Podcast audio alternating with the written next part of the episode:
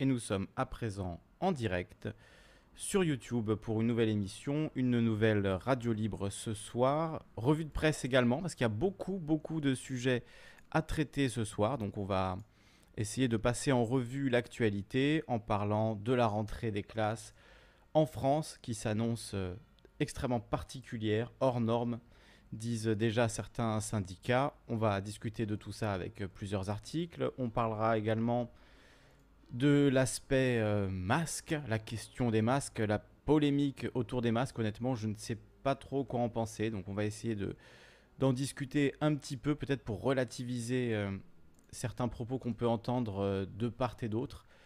Il faut rappeler quand même que le gouvernement, ne l'oublions pas, au mois de mars, nous disait que les masques étaient absolument inutiles ils sont aujourd'hui obligatoires. Je me souviens avoir dit dans une émission que justement c'est ce qui allait se passer et quelqu'un m'avait dit non quand même, ils ne pourront pas aller jusque-là, ce serait quand même complètement exagéré. Ben voilà, on y est, hein, on y est complètement. Donc on parlera de cet aspect-là. On, se demandera aussi euh, si les masques sont utiles ou non. Moi je pense euh, à titre personnel que c'est quand même quelque chose qui peut être utile pour minimiser l'extension de la maladie. Après, euh, savoir comment on, réprime ça. Est-ce que le rôle de la police ne devrait pas plutôt être de distribuer des masques plutôt que de verbaliser euh, ceux qui n'en ont pas?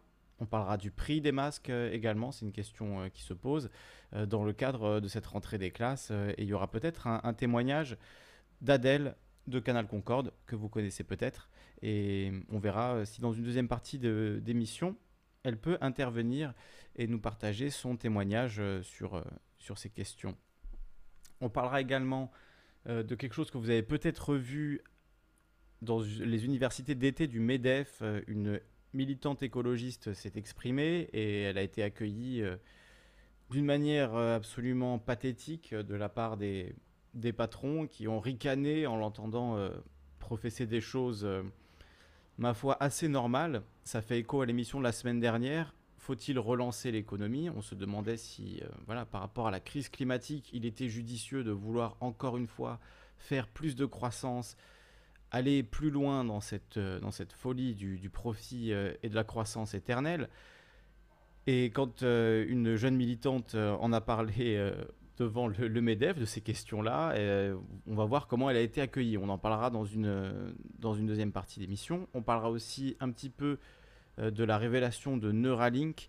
Euh, c'est Elon Musk qui a révélé ce, ce nouveau projet, enfin ce nouveau projet, le projet est quand même un peu ancien, ça fait longtemps que je voulais en, parler, euh, là c'est l'occasion puisqu'il y a eu une conférence de presse, bon je passais très concluant, on, verra ce qu'en pensent certains scientifiques, dans un article ou deux. Et plus généralement, c'est la question du transhumanisme. Quelqu'un nous avait dit la semaine dernière, je ne sais plus qui, euh, que ce serait bien de faire un, sujet sur le transhumanisme. Donc ça peut être euh, une façon d'aborder cette question. Pour rappel, Neuralink, c'est une puce qu'on se met dans le cerveau pour euh, pouvoir interfacer, comme on dit, avec une machine. Donc au lieu d'appuyer avec vos doigts sur votre téléphone, vous seriez connecté directement à un ordinateur, un téléphone, un frigo connecté ou je ne sais quoi, euh, avec euh, la 5G, euh, les, satellites Starlink qui nous donneront un Internet illimité. Bon, on imagine jusqu'où tout ça peut aller. Encore une fois, on est, on est en plein dedans dans ce film de science-fiction qui ne s'arrête jamais. Et on évoquera également le nouveau Premier ministre au Liban, vu qu'il a enfin été nommé suite à l'émission sur le Liban. Donc voilà, une émission un peu en forme de retour sur différents sujets qu'on a déjà abordés c'est toujours bien de faire euh, ce genre de retour, de se poser pour euh, reparler de tout ça. Euh, j'ai un peu boycotté le sujet Covid cet été parce que ça fait quand même six mois, plus de six mois maintenant qu'on ne parle que de ça. Donc il serait temps de, de parler d'autres choses. Mais là, pour le coup, on va y revenir en cette rentrée toute particulière. On va s'écouter un petit peu de musique avec un morceau qui est, ma foi, parfaitement à propos pour cette émission masquée. Alors je n'ai pas de masque, je suis chez moi, donc euh, voilà, vous m'excuserez. Euh, donc ce morceau, c'est E.T., euh, extrait du projet Corona, projet collectif où plusieurs musiciens et musiciennes se sont réunis pendant le confinement pour produire des morceaux avec un sample imposé. Et là, justement, le, sample qui a été utilisé ben, est, tout à fait à propos. Je salue au passage Odilons, Palu Palu, Nicolas Bayeul, la Roche-au-Loup, Louise Michel, Focono, Lucky Hubert, et Sébastien Maton qui sont parmi nous d'ores et déjà. Soyez tous et toutes les bienvenus. On met un peu de musique le temps que tout le monde se rassemble et on se retrouve dans 3 minutes 50 après euh, ce morceau. Euh, voilà, mettez vos ceintures, ça, ça va assez vite. Le coronavirus est un virus qui s'attrape très facilement. Si tu l'attrapes, ne t'inquiète pas.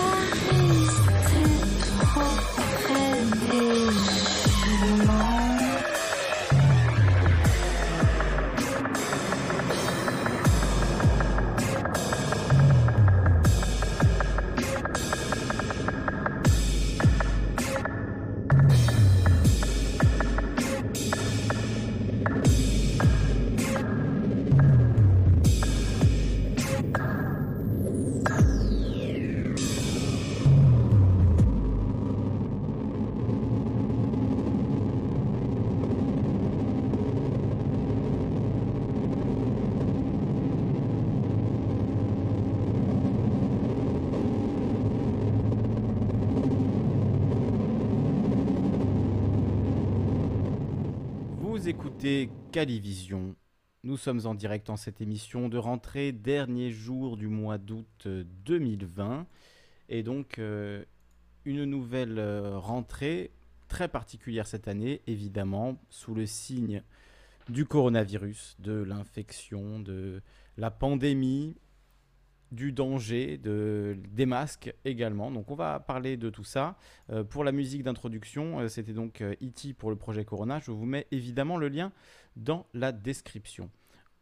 On va passer au sujet du jour. Je salue au passage Sed et Conrad Sambon qui nous ont rejoints. Vous pouvez intervenir un peu plus tard dans l'émission. D'abord, on va lire quelques articles, hein, mais vous pourrez intervenir en direct sur le Discord comme d'habitude, discord.me slash Calivision pour cette euh, revue de presse slash radio libre. On va donc commencer avec euh, la rentrée. Il y a un article du Parisien qui bon, résume un petit peu la situation, 20 réponses concrètes à vos questions sur la rentrée scolaire et le coronavirus. Palu nous disait la rentrée, enfin bon, la rentrée pour les niards. Moi, ça fait un mois que je suis de retour. oui, on parle évidemment de la rentrée pour pour les enfants, la rentrée scolaire, euh, mais qui est aussi souvent la rentrée pour les parents et donc euh, pour euh, une partie significative de la population. Donc je vais vous lire cet article. Là, je l'ai voilà, en version texte. Je vous lis donc cet article de... Non, c'est pas celui-là, voilà, c'est celui-là. Rentrée scolaire et coronavirus, 20 réponses concrètes à vos questions. Je remets également la webcam. Voilà donc les, questions auxquelles répond le Parisien. Mon enfant est-il obligé de retourner à l'école? Oui, l'école est obligatoire. Les 12,4 millions d'écoliers, collégiens et lycéens doivent se présenter dans leur établissement mardi. Ai-je le droit de l'emmener dans la classe? C'est une tradition en maternelle, les parents peuvent emmener leurs enfants jusque dans la classe. Si le ministre a plusieurs fois appelé à éviter au maximum les contacts entre adultes, il a également demandé au chef d'établissement d'être pragmatique. D'ici lundi soir, toutes les écoles, collèges et lycées auront affiné et affiché leur protocole devant l'entrée. Donc euh, déjà plusieurs choses euh, à dire là-dessus. Éviter au maximum les contacts entre adultes. Donc euh, bon, ça, sous-entend quand même que les contacts entre enfants, c'est pas terrible non plus. Alors je sais qu'on dit que les enfants sont moins à risque que les adultes, qu'il y a moins de, danger pour eux. Toutefois, euh, s'il faut éviter au maximum les contacts entre adultes, pourquoi est-ce qu'on rouvre, comme on va le voir, avec des classes pleines dont le nombre dépasse parfois 30 euh, élèves? 30 élèves dans la même classe, ou 28 ou 27, c'est pareil. Et je sais que certaines personnes vont entrer dans des classes à 35, 36 élèves, parfois plus, rendez-vous compte. Donc euh, c'est vrai que c'est pas très rassurant. Euh, on ne comprend pas trop pourquoi il faudrait être euh, pragmatique et éviter au maximum les contacts entre adultes, mais finalement laisser les enfants dans une classe de, 36 élèves. voilà, c'est bon, il y a pas mal de, contradictions et demander à n'importe quel prof euh, comment il vit cette rentrée, euh, vous allez voir, c'est assez cauchemardesque et, très très contradictoire, un peu comme on l'a vu dans les entreprises euh, également, où il y a des, consignes contradictoires qui sont données. on ne sait pas trop où donner de la tête avec tout ça. Donc, dois-je porter un masque en emmenant mon enfant à l'école? Tous les adultes doivent porter un masque. Les enseignants seront-ils masqués Même en maternelle, tous les enseignants doivent porter un masque qui leur sera fourni par le ministère les enseignants en situation de vulnérabilité pourront même avoir un masque FFP2, s'il vous plaît. Dans les petites classes et dans celles avec des élèves malentendants, les enseignants devraient avoir des masques transparents. Et oui, ça c'est aussi une, question euh, assez problématique. Les enfants malentendants, si euh, le professeur euh, a la bouche masquée, ça va être très compliqué. Même avec un masque transparent, bon, il y a de la buée qui se crée, enfin ça devient compliqué. Surtout que c'est en général en maternelle au CP où on se rend compte qu'un enfant est sourd euh, ou en tout cas malentendant. C'est pas forcément euh, très évident. Parfois, il y a des enfants qui ont, ont du mal à communiquer. C'est parce qu'en réalité, ils entendent euh, très mal et ça peut, on peut avoir beaucoup de mal à s'en rendre compte. Et donc, le fait que des enfants malentendants vont se retrouver dans des salles de classe avec des professeurs qui auront des masques opaques, vous imaginez le la confusion euh, dans l'esprit de, ces enfants de, 4-5 ans qui sont en, plein développement. Bon, c'est déjà compliqué en temps normal. Là, évidemment, ça, ça ne simplifie pas la chose. Donc, mon enfant doit-il porter un masque? Enfin, les enfants, hein, je ne sais pas pourquoi, je sais pas de qui ont, quel enfant? Moi, j'ai pas d'enfant personnellement. Donc, euh, est-ce que les enfants devront porter un masque? Donc, au collège et au lycée, c'est obligatoire. Pour les écoliers, donc primaire et maternelle, c'est facultatif. L'école va-t-elle fournir des masques? L'État a prévenu qu'il ne fournirait pas les masques gratuitement. Ah non, il faut payer les masques, hein. ça c'est important, sauf pour les familles vulnérables. Alors il se trouve qu'effectivement, moi j'ai reçu euh, six masques du, gouvernement, de Olivier Véran, six masques blancs en tissu. Euh, voilà, parce que j'ai plus beaucoup de revenus depuis le, début de l'année. Euh, à part vos dons, j'ai vraiment pas grand chose. Donc, donc effectivement, j'ai reçu des, masques gratuits. ça devrait être généralisé. Hein. Tout le monde devrait recevoir un nombre suffisant de masques pour, pour sa famille. Ça paraît assez logique. Donc euh, les professeurs euh, en ont Et certaines collectivités, donc certaines régions, certains conseils départementaux, etc., ont fait le nécessaire pour fournir les élèves, mais ça, ce sera localement décidé et pas, donc pas, voilà, pas pour tout le monde. Est-ce que je peux faire peut-être ça pour qu'on voit le titre de l'article sur le Parisien? Voilà. Donc, euh, faudra-t-il garder le masque à la récréation? Oui, toujours à partir de la classe de 6e, dans le but d'éviter au maximum le brassage d'élèves de groupes différents. Les récréations seront sans doute échelonnées et les cours de récré pourront être séparés en zones et balisés. Hmm. Les jeux seront-ils interdits à la récréation? Alors là, voilà, encore euh, une fois une, forme d'incohérence, ou enfin, en tout cas on ne comprend pas bien. Dans la mesure où le brassage entre groupes différents est limité, aucun jeu n'est interdit. Si vous comprenez cette phrase, euh, envoyez-nous une lettre recommandée. Vous pourrez gagner un lot d'une valeur de 10 euros. Celui ou celle qui est capable de m'expliquer le sens de cette phrase. Dans la mesure où le brassage entre groupes différents est limité, aucun jeu n'est interdit. Les jeux de contact, comme le ballon, sont bien autorisés. Très bien. Faudra-t-il garder son masque à la cantine? Bah oui, pour manger, c'est évident qu'il faudra garder son masque. Les règles pour les masques à la cantine seront les mêmes qu'au restaurant pour les adultes. On ne peut retirer son masque qu'à table. Pour le reste, ce sera lavage de main à l'entrée et à la sortie, ce qui devrait être euh, de base normal. Mon enfant pourra-t-il déjeuner avec ses copains? Je ne sais pas la façon dont on formule ces questions, mais bon. Les établissements sont invités, dans la mesure du possible, à faire déjeuner les élèves tous les jours à la même table, à multiplier les services et à asseoir les élèves en quinconce.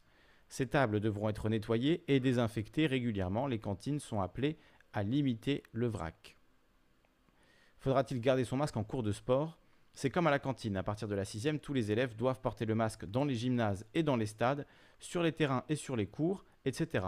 Mais peuvent l'ôter dès qu'ils commencent la pratique d'un sport. Si possible, le professeur doit leur faire respecter une distanciation d'au moins 2 mètres. Ça devient kafkaïen tout ça. Hein. Les élèves auront-ils accès aux vestiaires Exceptionnellement, mais il est recommandé d'aller en cours d'EPS déjà équipé. Le masque sera-t-il obligatoire en cours de musique? Oui, toujours à partir de la sixième, le ministre recommande en chant de rechercher la qualité du timbre et non la puissance vocale. En primaire, où les masques ne sont pas obligatoires, le ministère recommande de limiter les sessions de chant à une vingtaine de minutes. Dans le secondaire, et notamment pour les lycéens habitués à jouer dans des productions collectives, les instruments de musique sont autorisés, sauf ceux avant. Si tu joues du trombone ou du saxo, pas possible, ça fait des petits postillons. Covid. Danger. La flûte à bec, c'est fini. Ça, c'est peut-être une bonne nouvelle. Bon, j'essaie d'en rire, hein, parce qu'évidemment, euh, tout ça est quand même euh, assez, assez fou. Quel est le protocole dans les internats? En internat, le masque est obligatoire partout, sauf pendant les repas, la toilette et le sommeil. Tant tu vas pas te doucher avec un masque, euh, dormir avec un masque, voilà, on fait la blague, mais c'est évidemment pas très agréable. Même si, euh, par exemple, des gens qui prennent le, bateau, qui dorment dans un ferry, sont obligés de garder le masque. Hein. J'ai eu un témoignage autour de moi récemment. Les lits doivent être séparés d'au moins un mètre et la configuration en lit superposée est autorisée à condition que les occupants dorment tête bêche. C'est précis. Hein le ministère recommande de faire dormir ensemble les élèves d'une même classe ou d'un même niveau.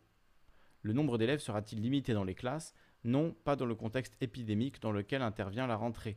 En revanche, à cause d'une baisse de la démographie au primaire, le nombre d'élèves en classe devrait être partout plus bas que l'an dernier. En zone prioritaire, 20 000 petites et grandes sections doivent par ailleurs expérimenter le dédoublement de leur classe à l'instar de leurs aînés de CP et de CE1 les années précédentes. À l'autre bout de la chaîne, les syndicats ont alerté sur les niveaux très élevés de lycéens attendus sur les bancs cette année. Euh, oui, quand je parlais tout à l'heure de classes de 35 élèves, 40 élèves, c'est euh, effectivement des lycéens euh, qui sont extrêmement nombreux. voilà, que ce soit dans les lycées professionnels ou, généraux, il y a vraiment des classes extrêmement remplies, c'est-à-dire euh, au-delà de 30 élèves, hein, au-delà de parfois de 35 élèves. Donc, euh, est-ce que ces classes-là seront dédoublées? Non, on reste, euh, ça reste à la normale. Par contre, interdit de se rendre sur le cours de tennis sans porter de masque. Voilà, si vous y comprenez quelque chose. Les établissements sont-ils régulièrement nettoyés? Les règles du ministère concernant le nettoyage et la désinfection des locaux sont drastiques. Dans les cantines, les tables doivent être désinfectées après chaque service. Le matériel sportif doit l'être aussi régulièrement. En internat, le ministère préconise la désinfection quotidienne des espaces les plus touchés et le lavage du lit, du linge de lit à 60 degrés minimum. Bon, c'est là, on rentre vraiment, vraiment dans les détails. Hein. Après de nombreux mois sans cours, le niveau de mon enfant va-t-il être testé? Pourra-t-il bénéficier de soutien? Oui, comme nous l'expliquions la semaine dernière, dès la mi-septembre, les élèves des classes charnières, CP, CE, 6e et seconde, seront testés en français et en mathématiques. Le test en 6e s'agrémente cette année de la lecture pendant une minute d'un test à voix haute évalué par le professeur. D'autres outils dits de positionnement sont à la disposition des enseignants dans les autres classes. Au collège, le soutien scolaire gratuit va être étendu à tous à raison de 3 heures par semaine, a promis le ministre. A noter également, les professeurs d'EPS ont reçu pour consigne de prendre le temps d'évaluer les élèves sur le plan physique et psychologique. D'accord, donc les profs de sport vont devoir évaluer l'état psychologique des élèves. Tout va bien. Les programmes ont-ils évolué? Non, mais comme nous l'expliquons il y a quelques jours, le ministère a conçu pour les enseignants une liste de points à revoir prioritairement en septembre et octobre afin de combler les lacunes. Que se passe-t-il si mon enfant a de la fièvre? Il sera isolé et des tests seront réalisés afin de remonter la chaîne de contamination. Le ministère a pour ambition d'être en mesure de tester tous les cas contacts en 48 heures. L'école peut-elle encore fermer? Ce dimanche dans le JDD, Jean-Michel Blanquer prévient qu'il y aura des classes fermées, mais le moins possible. Cette décision sera prise le cas échéant après décision conjointe des recteurs, préfets et autorités régionales de santé lors de sa conférence de presse mercredi dernier, Jean-Michel Blanquer a, décrit trois scénarios en cas de circulation maîtrisée du virus. Les établissements fonctionnent normalement. En cas de circulation forte, une organisation hybride est prévue avec des classes restreintes, un roulement des élèves présents et le retour de l'enseignement à distance. En cas de circulation intense du virus, alors les autorités pourront envisager la fermeture pure et simple des établissements. Voilà pour ces 20 réponses concrètes à 20 questions que vous vous posiez peut-être sur cette rentrée des classes. Ça donne quand même une, idée du, joli bordel qui est en train de que, doivent gérer les enseignants, les parents d'élèves, les profs. Euh, bon, c'est voilà, c'est assez compliqué. Euh, les personnels d'établissement en général, euh, ça demande de, changer pas mal de choses. Il y a pas mal de contradictions aussi dans ce qui a été dit. Hein.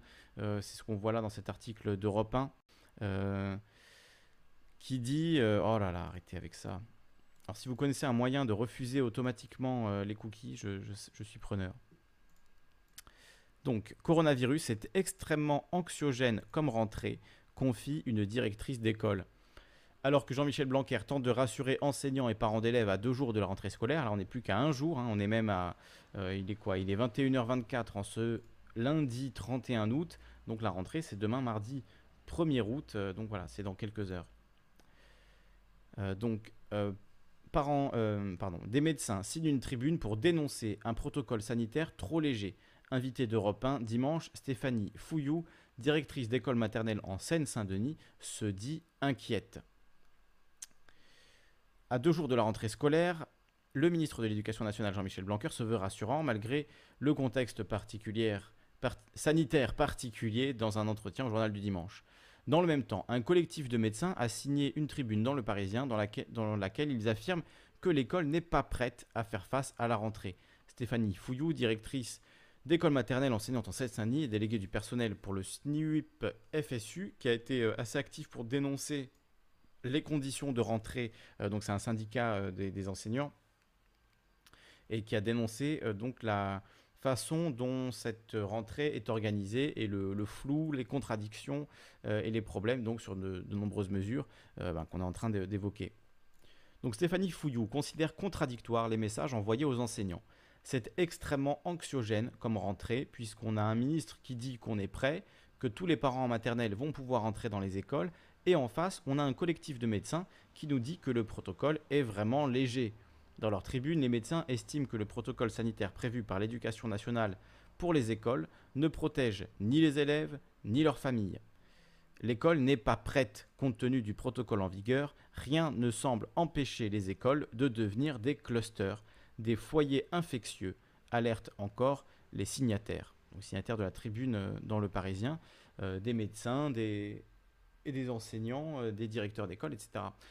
et effectivement, tous ces gens qui sont quand même de bonne volonté, travailler dans l'éducation nationale, travailler dans la santé, c'est voilà, pas un chemin de croix, mais c'est quand même un sacerdoce, comme on dit. C'est quand même des métiers difficiles euh, où les rapports humains sont, sont intenses. Euh, voilà, on peut penser également euh, aux pompiers, aux psychologues, au personnel dans les, dans les prisons, etc. Bon, il y a beaucoup de, de, gens qui font des métiers comme ça très difficiles.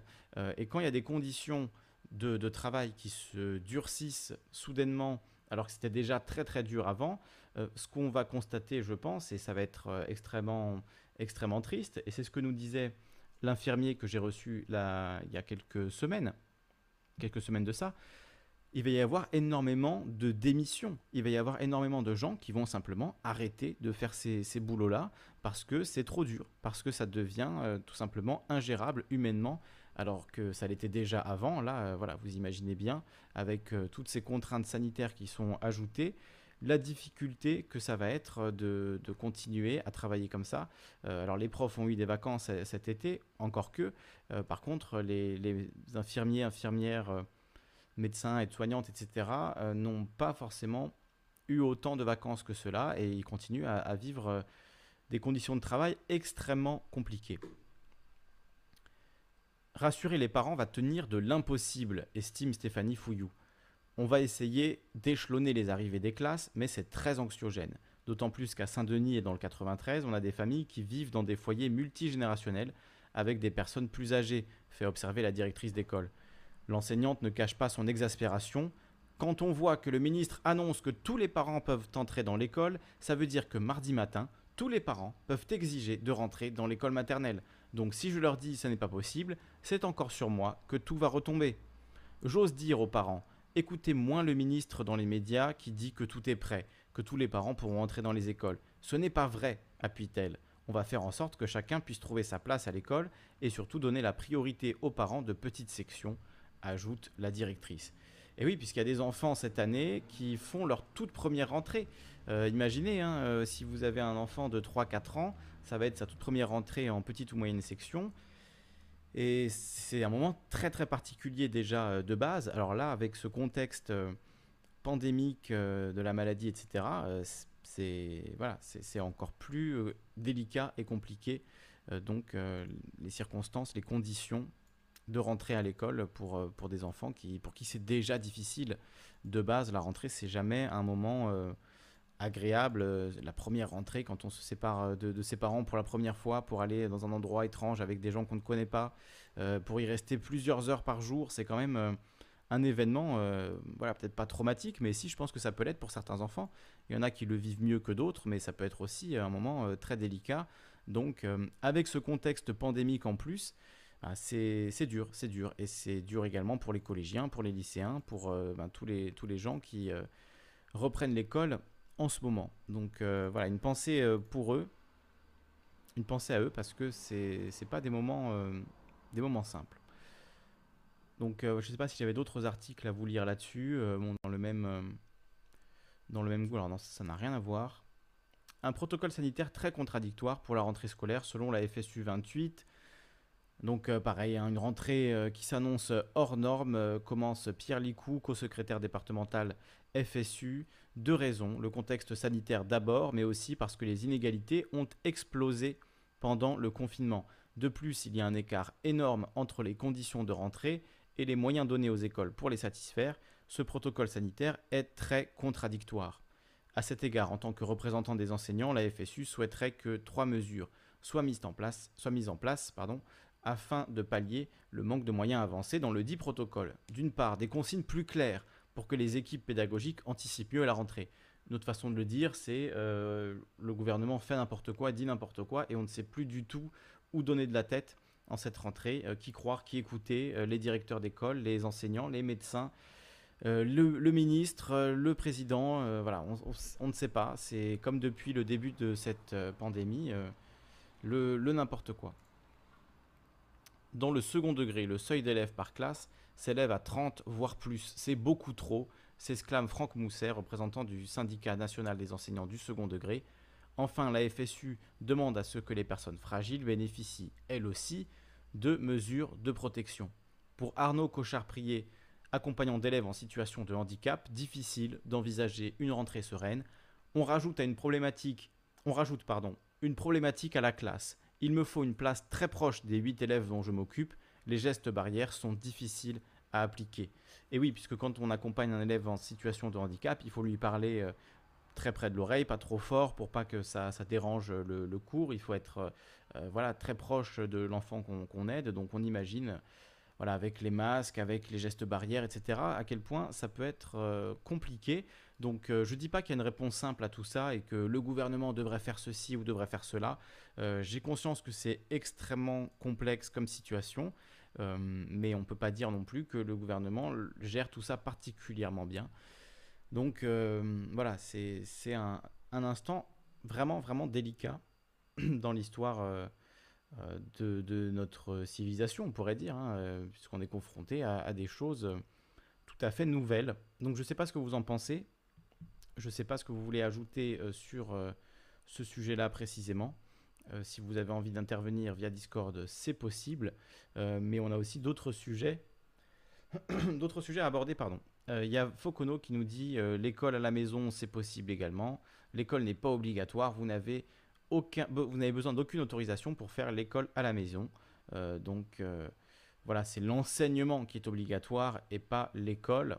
C'est une distinction qui est quand même importante. Si vous êtes en mesure euh, d'assurer l'éducation à vos enfants à domicile, c'est possible de le faire.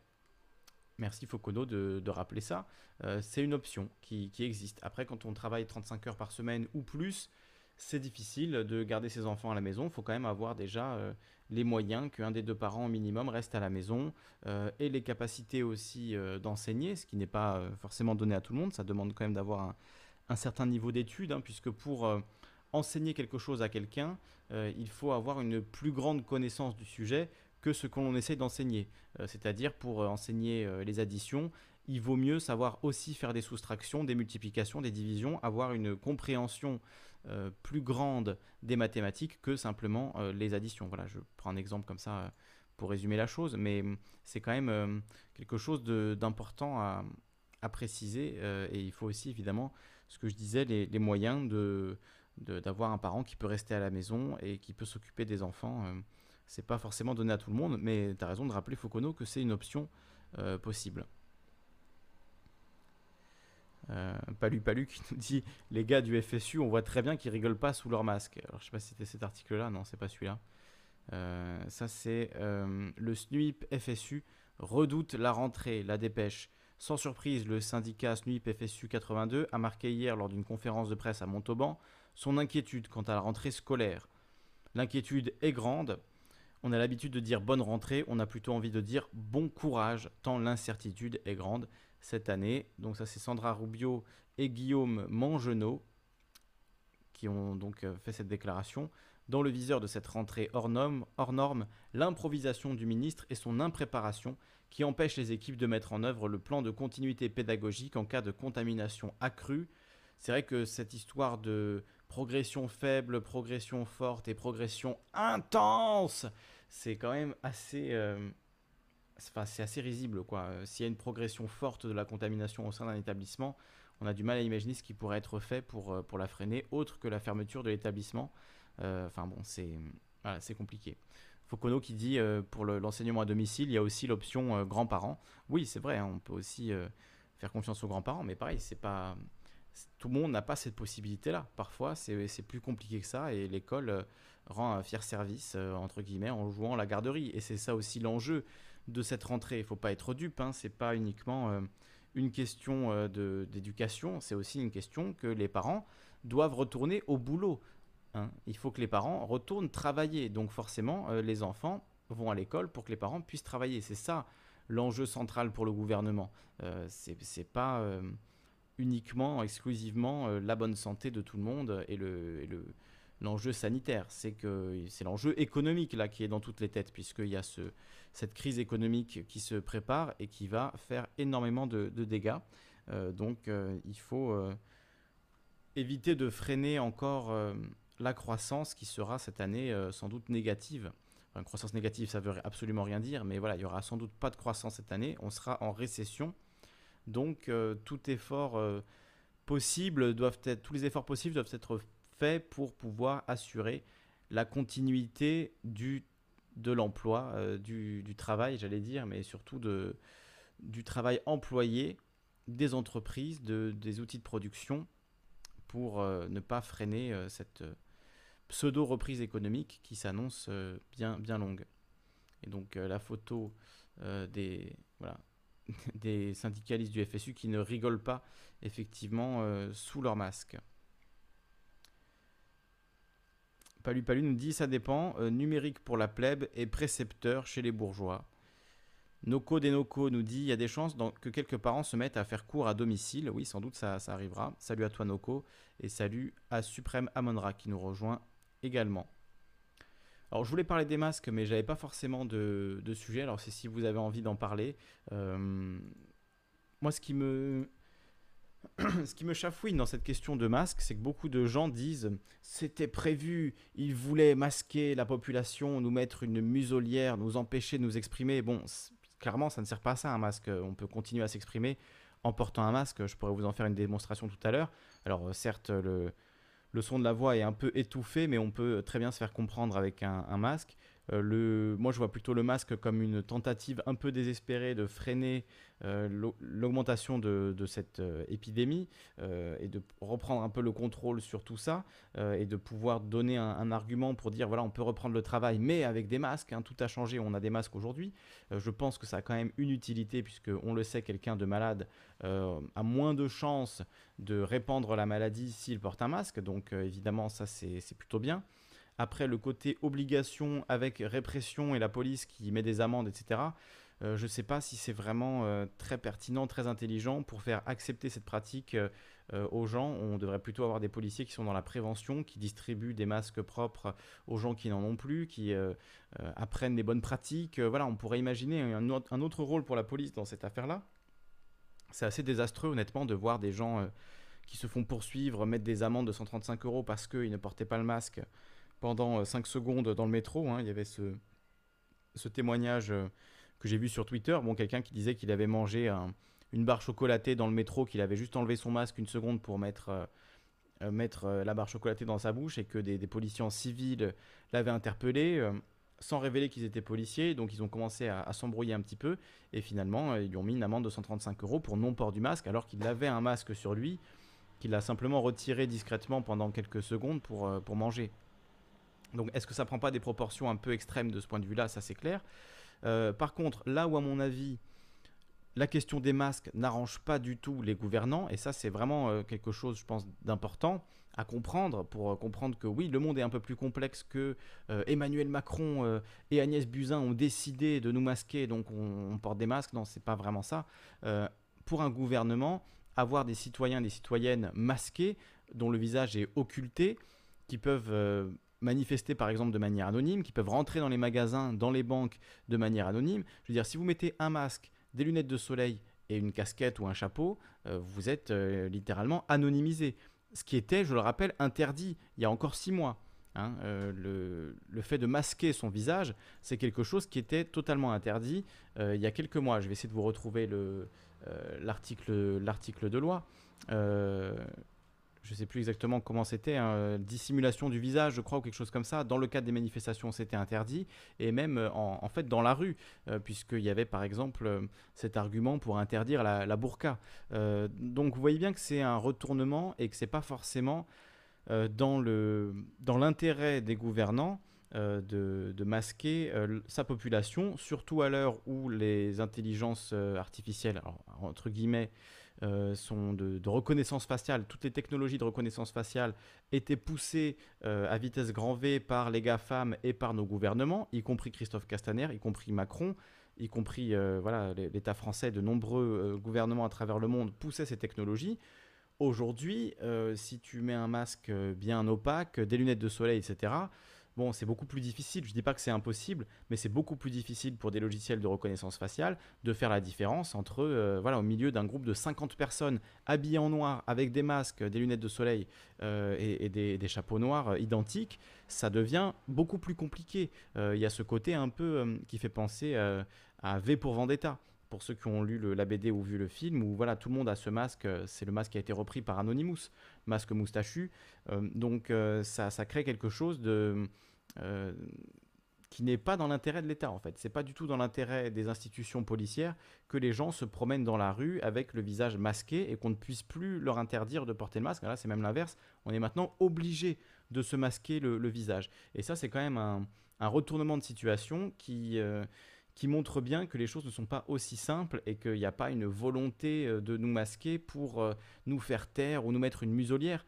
Euh, je crois qu'il ne faut pas du tout le prendre comme ça et qu'il faut au contraire voir quel avantage on peut en tirer du point de vue de la lutte de cette question de, des masques et ne pas forcément tout voir voilà, comme quelque chose d'extrêmement noir, même si je trouve absolument regrettable que des gens se prennent maintenant 135 euros d'amende pour avoir un masque, alors qu'il y a encore 6 mois, c'était l'inverse. C'est quand même c'est quand même assez, assez délirant.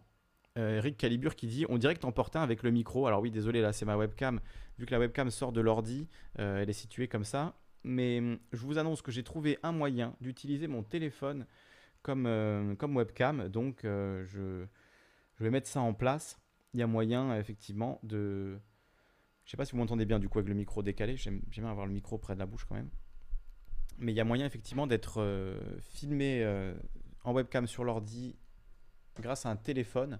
Donc je vais mettre ça en place et voilà, euh, quand j'aurai récupéré mon, autre ordi, je pourrai quand même avoir euh, une webcam via, téléphone. Ce qui est euh, une très bonne nouvelle. Ça va un peu simplifier les choses. Voilà, je sais pas si on dirait toujours que je porte un masque, mais, mais voilà, moi c'est ça ma réflexion en tout cas sur les masques, et je vois beaucoup beaucoup de messages de gens qui sont très très énervés de devoir mettre un masque.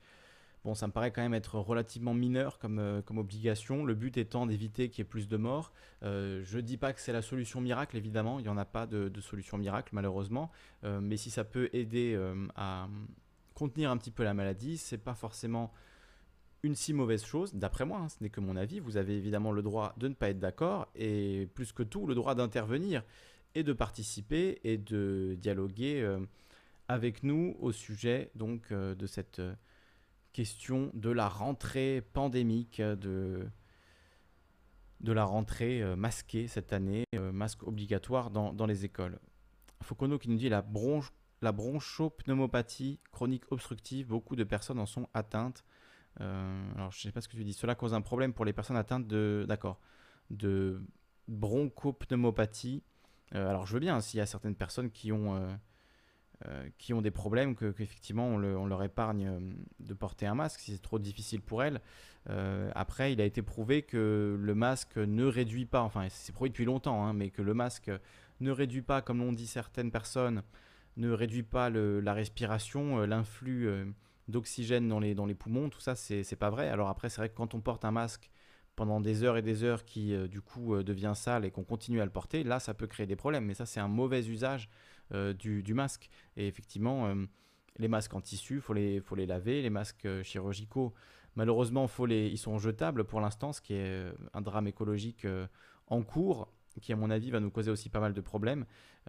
mais effectivement, c'est c'est pas non plus quelque chose de, de, si dramatique de devoir porter un masque quand on rentre dans des magasins. Après, bon, le port dans la rue, dans certaines villes, est devenu obligatoire. C'est vrai que c'est ça devient euh, assez, euh, assez intense, hein, cette question des masques. Et surtout, ça a évolué très très vite, puisqu'on nous disait encore une fois, je rappelle, on nous disait quand même au début de l'année, euh, en février, mars et même avril, que les masques ne servaient à rien, que c'était même limite dangereux, qu'on ne savait pas porter de masque, qu'on avait de mauvaises pratiques, etc. etc. Donc euh, que les pharmacies avaient interdiction de vendre des masques. Hein. et après, on nous dit qu'il n'y a pas eu de pénurie de masques. Et aujourd'hui, ah ben tiens, maintenant, il est obligatoire. Et il faut en acheter des stocks et des stocks pour euh, les donner aux enfants euh, au collège. Donc, bon, c'est. Voilà, là, la situation dans laquelle on est, honnêtement, j'ai pas voilà, une analyse politique ultra tranchante à vous donner sur, sur tout ça. Je vous décris juste la situation telle qu'elle est et mon avis vis-à-vis donc euh, de, toutes ces, polémiques. Si vous voulez intervenir sur ce sujet, le Discord est ouvert. On va faire une courte pause musicale et on se retrouve juste après avec la suite. Ben, on va continuer avec l'EP Corona d'IT, donc réalisé avec des samples des samples donc pendant cette période, un exercice collectif. Je vous mettrai le lien du, du, SoundCloud du collectif si vous voulez écouter donc tout ce qui a été produit par ce collectif. Là, c'était avec un sample assez obscur de Madonna. Je vous laisse écouter ça et on se retrouve dans quelques instants, dans 3 minutes 47 pour être exact.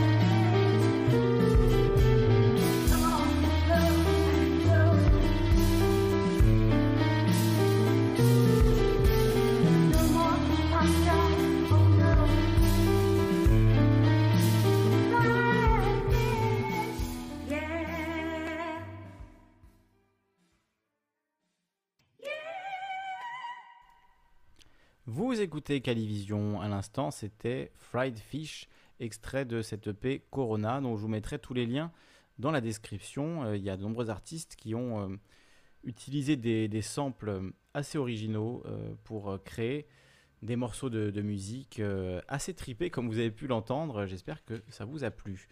Je vous mets le lien du Discord pour intervenir en direct dans l'émission, voilà, sur le chat, discord.me slash Calivision, et vous avez également le lien euh, que je vous ai donné là dans le, dans le chat. Euh, alors on a Marilyn Martingen qui nous dit Matringen pardon qui nous dit ma nièce qui est directrice qui est directrice d'école doit faire porter le masque à tous les élèves. Ça ne va pas être évident toute une journée pour des si petits enfants. C'est n'importe quoi. Rick Scalibur qui nous dit Perso, je comprends plus rien à rien, tellement les infos fusent dans tous les sens. Je me laisse juste guider vers ce que je ressens comme bienfaisant. Alors c'est vrai, euh, je te comprends. euh, je suis à la fois d'accord et pas d'accord avec ce que tu dis. Avec la première partie de ce que tu dis, je suis tout à fait d'accord. Il y a tellement d'infos qui fusent dans tous les sens, comme tu le dis. Euh, il y a tellement, tellement de, choses différentes qui se produisent chaque jour, chaque heure, que pour se tenir au courant, enfin même moi qui me considère quand même comme quelqu'un qui, qui euh, suit beaucoup l'actualité, euh, aujourd'hui je, je lâche l'affaire en fait. Je, ne peux pas suivre euh, tout ce qui se passe. Alors est-ce que ça n'a jamais été possible de suivre tout ce qui se passe? Je, pense que ça n'a jamais été possible, ça a toujours été ça, mais aujourd'hui on est vraiment arrosé d'informations toutes plus folles les unes que les autres et il y a peut-être un, effet de d'anesthésie, quoi, de, paralysie, je ne sais pas comment il faut, il faut dire, qui est assez, assez terrible parce qu'on on ne sait plus qu- quoi ressentir en fait face à tout ça. Euh, voilà, la situation est, est tellement euh, étrange qu'on ne sait plus vraiment euh, quoi penser, qui croire. Donc ça, je, ça, je le comprends. Après, se laisser guider vers ce qu'on ressent comme bienfaisant, alors évidemment, il faut faire confiance à son intuition en partie, mais je trouve que beaucoup de gens se, se fient à leur intuition et on oublie un petit peu de douter. Parfois, on peut avoir une intuition qui est fausse, et il faut quand même ne pas hésiter à se remettre en, doute soi-même et à hum, voilà, penser un petit peu euh, à contre-courant, et y compris de soi. Donc moi, c'est pour ça que j'ouvre tout le temps le, standard aux auditeurs et aux auditrices, pour permettre à tout le monde d'intervenir et que je ne sois pas seul à, vous balancer mon, mon opinion, euh, euh, voilà, dans le but que juste vous me, vous me répétiez la même chose. Enfin, c'est pas du tout mon but. Au contraire, si vous, si vous êtes euh, euh, pas d'accord avec ce que je dis, que vous avez envie d'en discuter, que vous avez envie de, débattre avec moi sur, euh, par exemple, le sujet des masques, euh, le fait de dire que les masques ne sont peut-être pas une si mauvaise chose et que ça, contrecarre quelque part un, plan qui était bel et bien lancé. Pour le coup, c'est pas du conspirationnisme, c'est pas, pas un complot, c'est quelque chose qui, existe bel et bien. C'était la reconnaissance faciale. Il faut quand même pas oublier que cette, folie des masques, on va dire, cette, euh, enthousiasme autour des masques, cette obligation de porter un masque dans la rue, dans les grandes villes, euh, c'est quand même euh, quelque chose qui met sévèrement en difficulté le développement de la technologie de la reconnaissance faciale. Alors c'est toujours possible de reconnaître les gens, que ce soit par les vêtements, par des attitudes, par des choses comme ça. L'intelligence artificielle, malheureusement, est extrêmement performante là-dessus. Encore que, on voit que ça ne marche pas avec tout le monde. Mais si tout le monde porte des masques, des lunettes, comme je disais tout à l'heure, ça, complique quand même sévèrement euh, la, la surveillance généralisée. Donc, est-ce qu'on ne peut pas retourner cette situation des masques à notre avantage quelque part? C'est vrai que euh, je me souviens quand je vivais à Paris, on m'avait déjà euh, interpellé dans un magasin. Le vigile m'avait dit euh, enlève ta capuche, t'as pas le droit d'être dans le magasin avec une capuche. Bon, aujourd'hui, on peut rentrer dans un magasin avec un masque, des lunettes de soleil. On est même obligé en fait d'avoir un masque. Donc quelque part, on peut camoufler son visage et son identité à la police et aux caméras de surveillance, ce qui moi ne me semble pas être une mauvaise chose. Donc est-ce qu'on peut pas au moins voir euh, ce bon côté-là, même si euh, je suis d'accord que c'est pas idéal du tout. Je pense que ça emmerde tout le monde de mettre des masques. euh, Enfin, plusieurs fois, ça arrivé de sortir sans masque et de devoir rentrer chez moi parce que voilà, on a refusé de me servir parce que j'avais pas de masque. Bon, c'est voilà, c'est chiant, hein, faut, faut bien le dire. Mais il faut aussi reconnaître le, ce que ça nous apporte, c'est-à-dire que ça limite la diffusion de la maladie et, que c'est quand même ça le but. Donc euh, voilà, on peut faire ce petit effort-là et encore une fois reconnaître que ça peut aussi avoir un, euh, voilà, un, bon aspect. Euh, Rick Scalibur qui nous dit devenons tous des masques blocs. C'est j'aime bien. Alors là l'idée l'idée est pas mal, l'expression est bien trouvée. euh, Rick Scalibur, c'est c'est vraiment c'est vraiment pas mal. Des masques blocs. Ben voilà, on peut faire un masque bloc maintenant beaucoup plus facilement. Et aujourd'hui, ben, personne ne peut rien dire. C'est obligatoire d'avoir son masque, donc effectivement, on peut comme ça, ben voilà, porter, euh, porter un... On doit, en fait, je dis on peut, mais on doit porter un masque en public aujourd'hui. Donc, euh, est-ce qu'on ne peut pas en tirer aussi euh, profit à notre avantage, celui de, la lutte sociale et de permettre de nouveaux types de lutte C'est une réflexion que je vois pas beaucoup. Malheureusement, j'entends pas grand monde qui, défend ça. Donc, si ça vous paraît intéressant, je pourrais en faire une vidéo consacrée à cette question, peut-être une petite vidéo courte, un peu, un peu provoque, pour, pour parler de cette idée-là, si ça vous interpelle, si ça vous fait réagir. Qu'est-ce que vous en pensez? Cédric Mathieu dit La légende dit que Marine Le Pen a fait ses courses à Barbès, mais masquée. Très bonne blague, super drôle. Euh, Dallas nous dit Seuls les gens malades et les personnes fragiles devraient porter un masque et encore un FFP2. Alors peut-être, mais le, problème étant que parfois tu peux être malade sans le savoir.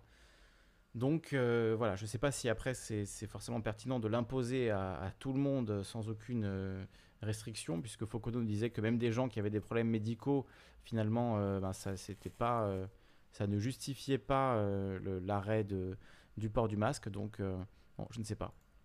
Noko Denoko nous dit Une entreprise basée dans la capitale Beijing affirme avoir mis au point la première reconnaissance faciale capable de reconnaître des personnes même lorsqu'elles portent un masque. Alors oui, c'est ce que je disais, hein. je ne dis pas que c'est la solution euh, idéale et parfaite, mais euh, l'intelligence artificielle étant ce qu'elle est, ça peut fonctionner même sans masque, mais ça rend quand même la chose plus difficile, ça c'est indéniable. C'est beaucoup plus difficile et il faut mettre en place de nouvelles technologies. Voilà, comme tu vois là, euh, une entreprise euh, voilà, ce serait la première reconnaissance faciale capable de reconnaître des personnes même lorsqu'elles portent un masque. Alors voilà, c'est possible, mais ça demande beaucoup plus de travail et ça, complique quand même la chose. Euh, donc euh, voilà, on peut, on peut imaginer qu'il y a quand même un avantage à, lutter contre, à pouvoir être masqué pour lutter contre la reconnaissance faciale. En tout cas, je, encore une fois, j'entends pas souvent cet argument et moi, il me semble important étant donné que j'ai pas mal parlé de, des problèmes de reconnaissance faciale, du développement de l'intelligence euh, artificielle dans le but de, la surveillance généralisée. C'est des sujets que j'aborde très souvent. Donc c'est vrai que mon premier réflexe quand on dit le masque est obligatoire, euh, c'est pas forcément de me dire ils veulent nous museler. Je me dis est-ce qu'il n'y a pas un coup à jouer euh, vis-à-vis de ces technologies de, reconnaissance faciale, puisque évidemment une reconnaissance, une reconnaissance ben, non faciale du coup d'autres éléments de, je sais pas de vêtements, de la taille des jambes, du rapport entre la taille du buste et des bras, je sais pas, il y a sans doute des, choses comme ça qui permettent de le faire. Est-ce que si on s'habille tous pareil, il a pas euh, ça rajoute pas quand même euh, des difficultés euh, dans, à cette technologie pour reconnaître les, individus? Je pense qu'il y a peut-être un, coup à jouer là-dessus, encore une fois. Alors on va passer au, sujet 2, puisque ça fait déjà une heure qu'on discute de cette question des masques. On pourra évidemment y revenir. ah, bah, je vois qu'il y a Noko et, Sofiane qui, qui veulent participer à la discussion sur les masques. Donc on va les écouter un petit peu et après on passera au sujet numéro 2. Je, je me rends dans le chat Salut à Noko et à Sofiane qui sont avec nous. J'allume vos micros, euh, messieurs, dames, et vous parlez si vous avez bien coupé le retour sur YouTube. Hein. surtout couper la radio sur YouTube pour pouvoir intervenir. Alors, Sofiane, euh, est-ce que tu veux t'exprimer? Je vois que tu as coupé ton micro. Ah, salut. Salut à toi, Sofiane, bienvenue. Salut à tous, salut Noko. Euh, bah, écoute, je t'écoutais. Ouais, c'est c'est la rentrée, euh, c'est cette histoire de masque et c'est drôle parce que je viens de prendre 135 euros aussi, donc euh, hmm. euh, c'est agréable. pour non port du masque? Ouais, c'était à Dijon pour une histoire de, de, masque dans une première boutique en fait. Comme si tu veux, en fait, il y a un problème dont on ne parle pas, c'est que le Covid, bah, une fois que tu l'as, bah, après, bah, souvent, tu as des problèmes après pour, pour, respirer, tu vas être un peu plus essoufflé. Oui, oui ça attaque les poumons, donc oui, c'est une maladie respiratoire. Et ouais, du coup, tu as des problèmes en fait. Euh, bah, du coup, on était deux, c'est pas moi qui ai pris l'amende, mais c'est ma compagne. Et du coup, elle, était, elle, elle a eu le Covid. Et, euh, et du coup, ouais, elle a du mal en fait à. Tu sais, quand tu marches, quand tu, euh, hmm. c'est plus compliqué. Donc, je me suis dit, bah tiens, l'idéal, ce serait d'avoir un certificat pour le médecin. Oui. Par, par, le médecin à présenter en disant, bah voilà, il y a cette situation. Mais là, bah, franchement, tu passes à des individus qui, voilà, on n'est pas là pour débattre. C'est 135 euros, c'est parce que tu l'avais. Et, le plus drôle, c'est quoi? C'est que j'avais que le nez qui dépassait. Hein. Ah oui. Il y avait que le nez. Ah, donc même le fait de mal porter son masque, euh, ça peut te valoir 135 euros. Il n'y avait que le nez, et puis quand on lui expliquait, du coup, après, il y a eu la police, c'est allé hyper loin. Ça, ça, ça, a coûté 4 heures à la gendarmerie. Donc, euh, vous avez tous les deux pris une amende de 135 Non, non, juste, juste elle. Juste, ton, juste ta compagne. Exactement. Donc, euh, donc du coup, voilà, quoi. C'est sur cette histoire, par contre, attention, parce qu'en fait, euh, sur l'histoire des masques, et du coup, bah, le potentiel d'action sans répression, parce que c'est ce que tu, c'est ce dont tu parles quand tu l'avantage du masque, c'est le potentiel d'agir en évitant la répression qui, peut être derrière, peu importe sa forme. Mais, mais le capitalisme, il a comme particularité quand même de s'adapter. Il s'adapte à toutes les situations. Et effectivement, même si tu as des moments comme ça de transition où tu sais, tu, les obliges à toujours aller plus loin. C'est un peu comme les détenus, en fait, où euh, plus tu leur enlèves des choses et plus ils réfléchissent à comment euh, contrer le système. Et c'est euh, et c'est clairement ça, tu vois. Aujourd'hui, bah, aujourd'hui, l'intelligence artificielle, c'est fini. On n'est plus sur le facial. On est sur la co- reconnaissance d'iris. C'est ce sur quoi on travaille. Le facial, ok, les Chinois l'ont bien développé, ils ont mis le, le truc de score, c'est hyper bien développé chez eux. Mais c'est plus ce qui se développe maintenant. Ça, c'est déjà, dé- ça, c'est déjà là. Ça, c'est concrètement, c'est déjà là, la reconnaissance faciale. Maintenant, eux, ils travaillent sur l'iris. Et là, Ah, mais si t'as si un masque et des lunettes, des lunettes opaques, est-ce qu'on peut euh, reconnaître ton visage et ton, je, iris? sais pas, tout ce que je sais, c'est qu'on va leur donner une bonne, une bonne, une bonne quantité de data, de données et euh, de vidéos où tu as des gens qui sont masqués avec des lunettes, avec de la fumée en mouvement. Et puis, on va essayer de trouver une solution. Quel, quel- est le paramètre qui ne bouge pas ou quel est le paramètre qui permet d'identifier un individu parmi un. Je sais pas, mais en tout cas, tu, tu, tu, tu poses, tu poses la question. Le, le simple fait de poser la question fait que le capital y répond tôt. Quelqu'un y a déjà réfléchi et est déjà en train de travailler dessus si c'est pas euh, déjà fait. Non, je pense qu'il y a des, il y a que des moyens, hein, tu vois, le, le- il y a sans doute des, des choses dans le, euh, comment dire, le rapport de, de taille, par exemple, de l'épaule à la main ou je sais pas, des choses comme ça, qui permettent sans doute de t'identifier, euh, mais je pense que c'est toujours euh, moins efficace que la reconnaissance faciale. Euh, après, bon, voilà, on sait qu'il y a les empreintes digitales, l'ADN, il y a plein de moyens de, retracer les individus. hein. Le masque, euh, c'est pas, pas une solution à tout, Euh, mais je trouve que plutôt que de que de se plaindre en disant que c'est une muselière, etc., pourquoi ne pas réfléchir, au, comme tu dis, dans ces phases de transition, dans ces phases de changement, de réfléchir au potentiel subversif de, de ce qui est imposé, un peu dans l'urgence et un peu dans la panique de nos gouvernants, donc sans pouvoir maîtriser en fait tous les aspects de, de la question, quoi.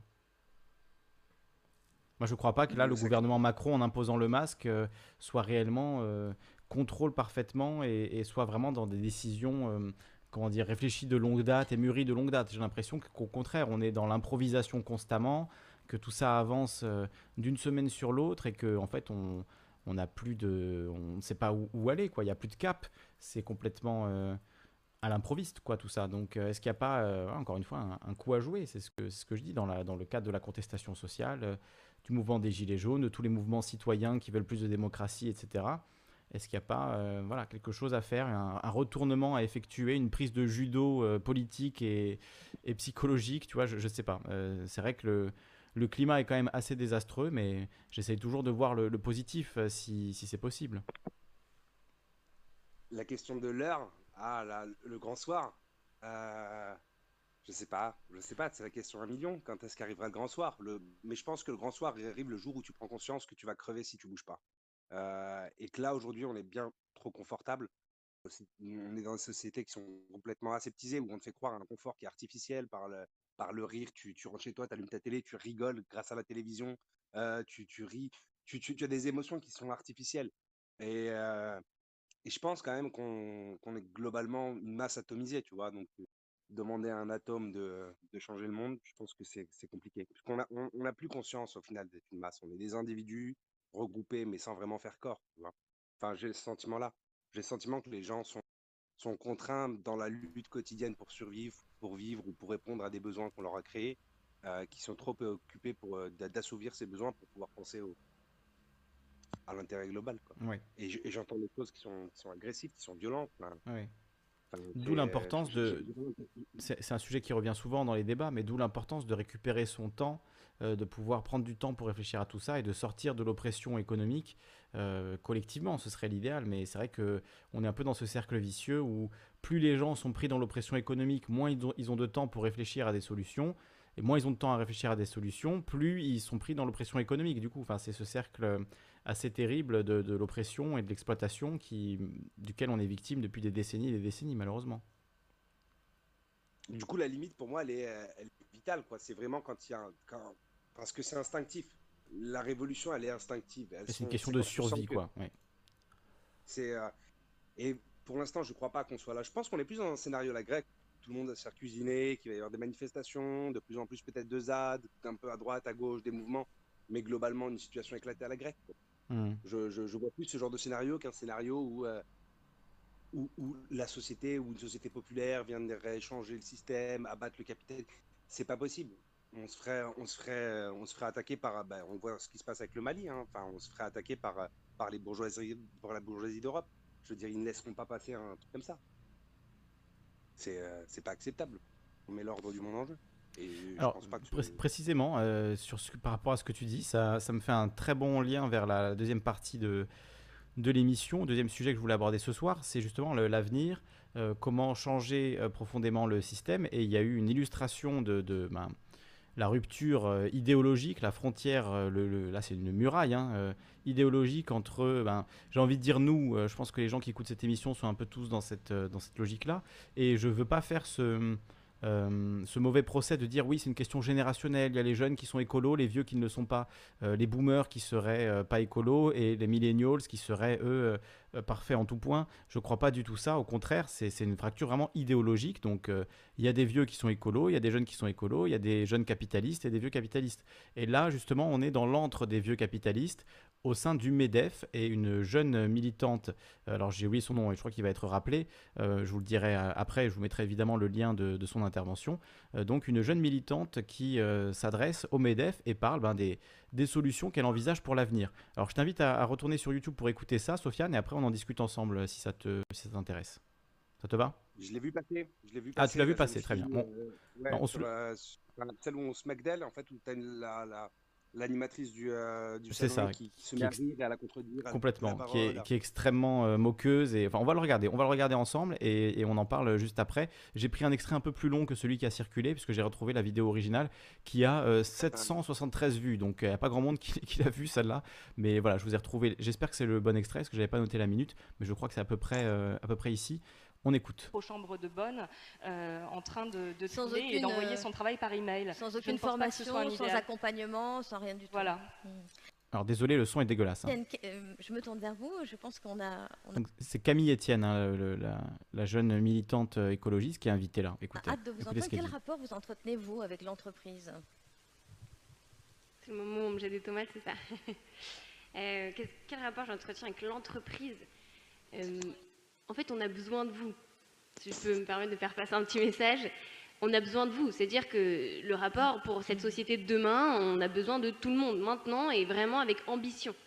Donc euh, mon rapport, c'est que je passe beaucoup d'heures à rencontrer des, bah, comme je fais aujourd'hui, euh, des chefs d'entreprise pour leur dire, mais vous savez, vous pouvez sincèrement être une partie de la réponse.